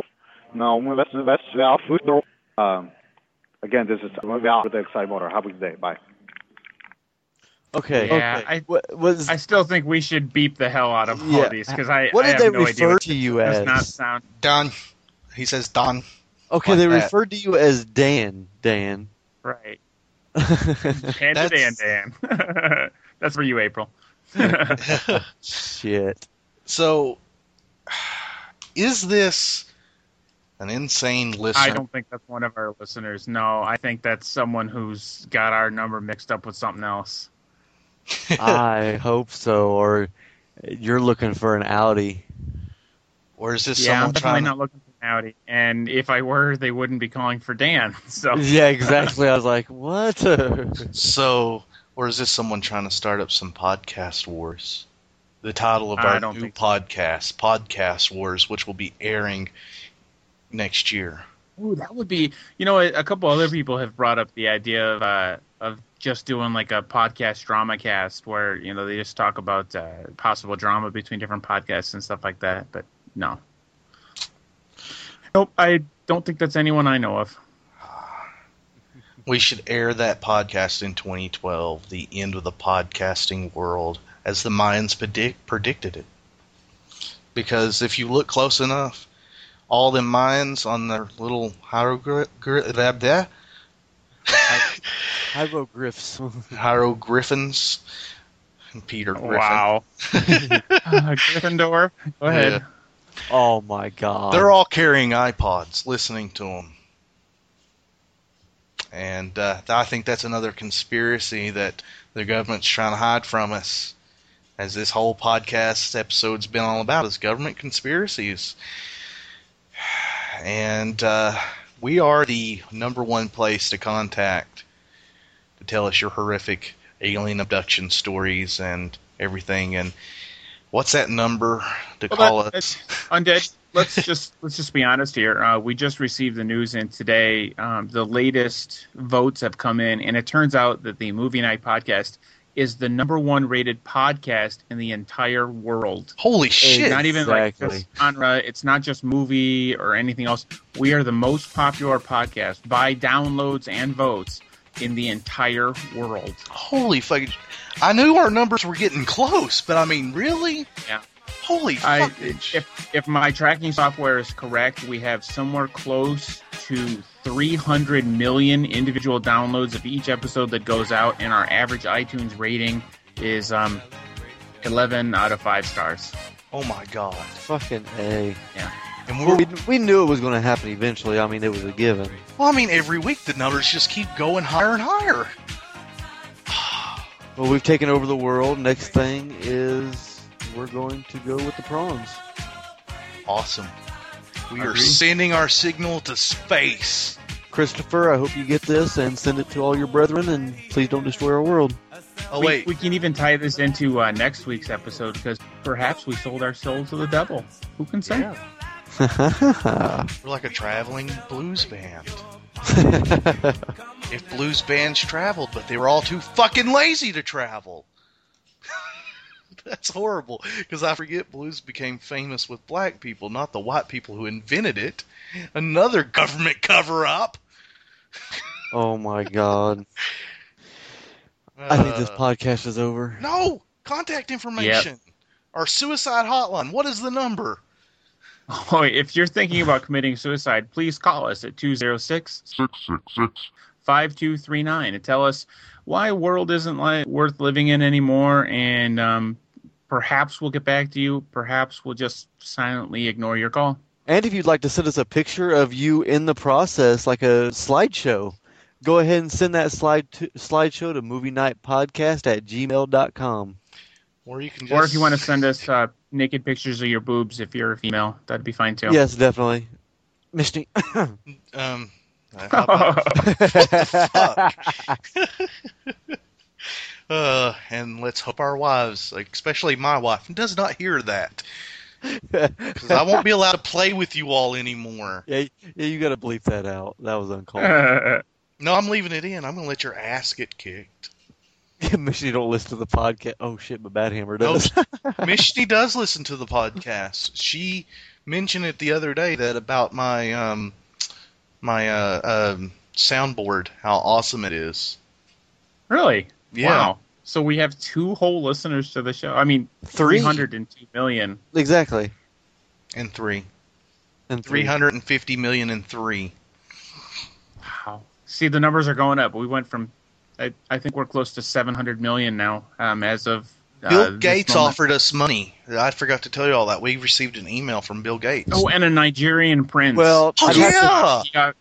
We were What? offered several million dollars if we just send a few thousand dollars to set up an account for our money to be entrusted in. So I'm and, and as, going as for far that. as Bill Gates, I've already talked to him and let him know about my Zune and told him that Microsoft could fuck off and we don't need his money. So we're gonna go with Nigeria. But we use the Xbox. He'll cancel our Xbox if you piss him off too much. That's true. Ah, fuck. We're gonna be filthy, stinking rich. We'll buy his ass and sell it on the street. Nigeria will hook us up. We ain't gotta worry about nothing. Yeah. What was his name? Dan Young Mhm. Young Dong. I told you earlier. He's a Nigerian Uh, prince with a Chinese. No, name. that's that was Dan's YouTube video that he was trying to post, but they wouldn't let it go up. Was the young dog? What? hey Jay, you asked me to do a favor. You asked me to post your home videos, and I did, and then I get all the heat for it. That's just ridiculous. That's why I had you do it. I wasn't going to take no blame for it. Can't let this podcast break up. Don't do this now. Don't fight like this, please. Stop fighting. yeah, I think I think we are done with. I'm never talking to Jay again. That's it. Ever. This podcast is over. and and Fuck just because all. just because uh, Undead's Southern, I'm I'm done with Undead, so I'm not talking. to. Oh God! So it, it fuck it. But it's all about the East So, Coast, West you Coast. are going to have to tune in next week to find out if the Movie Night podcast has in fact broken up over this ridiculousness of Jay Dirty and Undead Muffin and Apocalypse Dan. yeah, don't forget to include yourself, biggest asshole in the group. You measured his asshole. You wouldn't measure mine. Well, I didn't really have to measure his ass as much as measure my And that's the end of the Oh. podcast. Wow. I don't think we can sink any lower than this. Uh, I could always put the most offensive To song. quote Jay Dirty, speaking to uh, everyone he meets, um, "Fuck your grandma." Oh Lord, this is. Uh, we are out of here. this is- what is it? It's almost four in the fucking morning for me and Jay, and and three in the morning for you. For Dan, yes. Dan. Yeah, yeah. I've only been up for 24 hours because thanks to the uh, glory of World of Warcraft, I've been trying to get all kinds of uh, summer achievements done. And Yeah, I'm that big of a loser. Fuck you. Fuck you and your grandma. All right, well, let's sign off of this bitch. All right, we'll see you guys later. Take us out, Undead. later, and I can't wait to possibly see you all on episode 20. Be here for the celebration as Oh, Dan oh, hosts. wait a minute. Episode 20, Dan hosts. What was promised for episode 20? Fuck, it was promised for episode 18. Bite me, Jay. oh, shit. well, let's go for 20. Yeah, let's have one every 10 episodes. Eh, maybe. oh, I'm sure there's one floating around there on the internet I can edit up and make it perfect for this show. Okay, new song for the podcast. Wow, ruined my Wow. podcast. Do I have to Yeah, write no, this? I, I just want to say that that Undead's new intro is hot. Yes. I'm glad you all like it.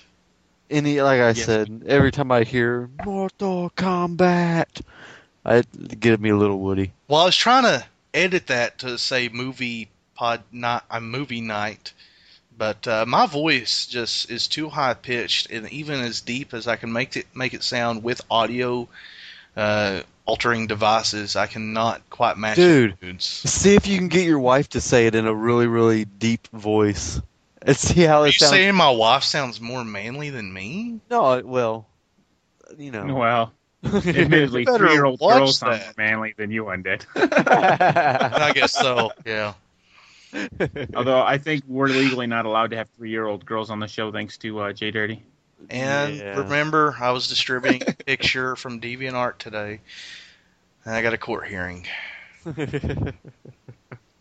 Sick.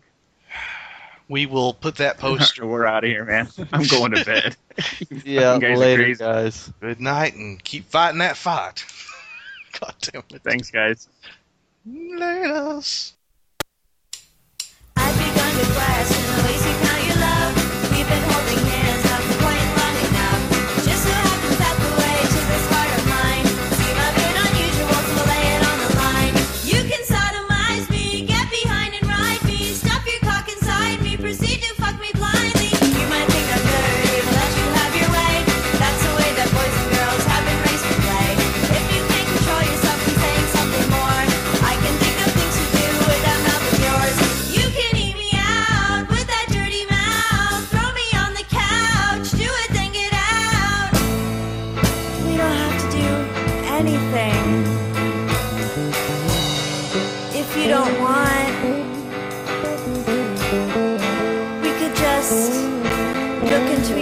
eyes and masturbate.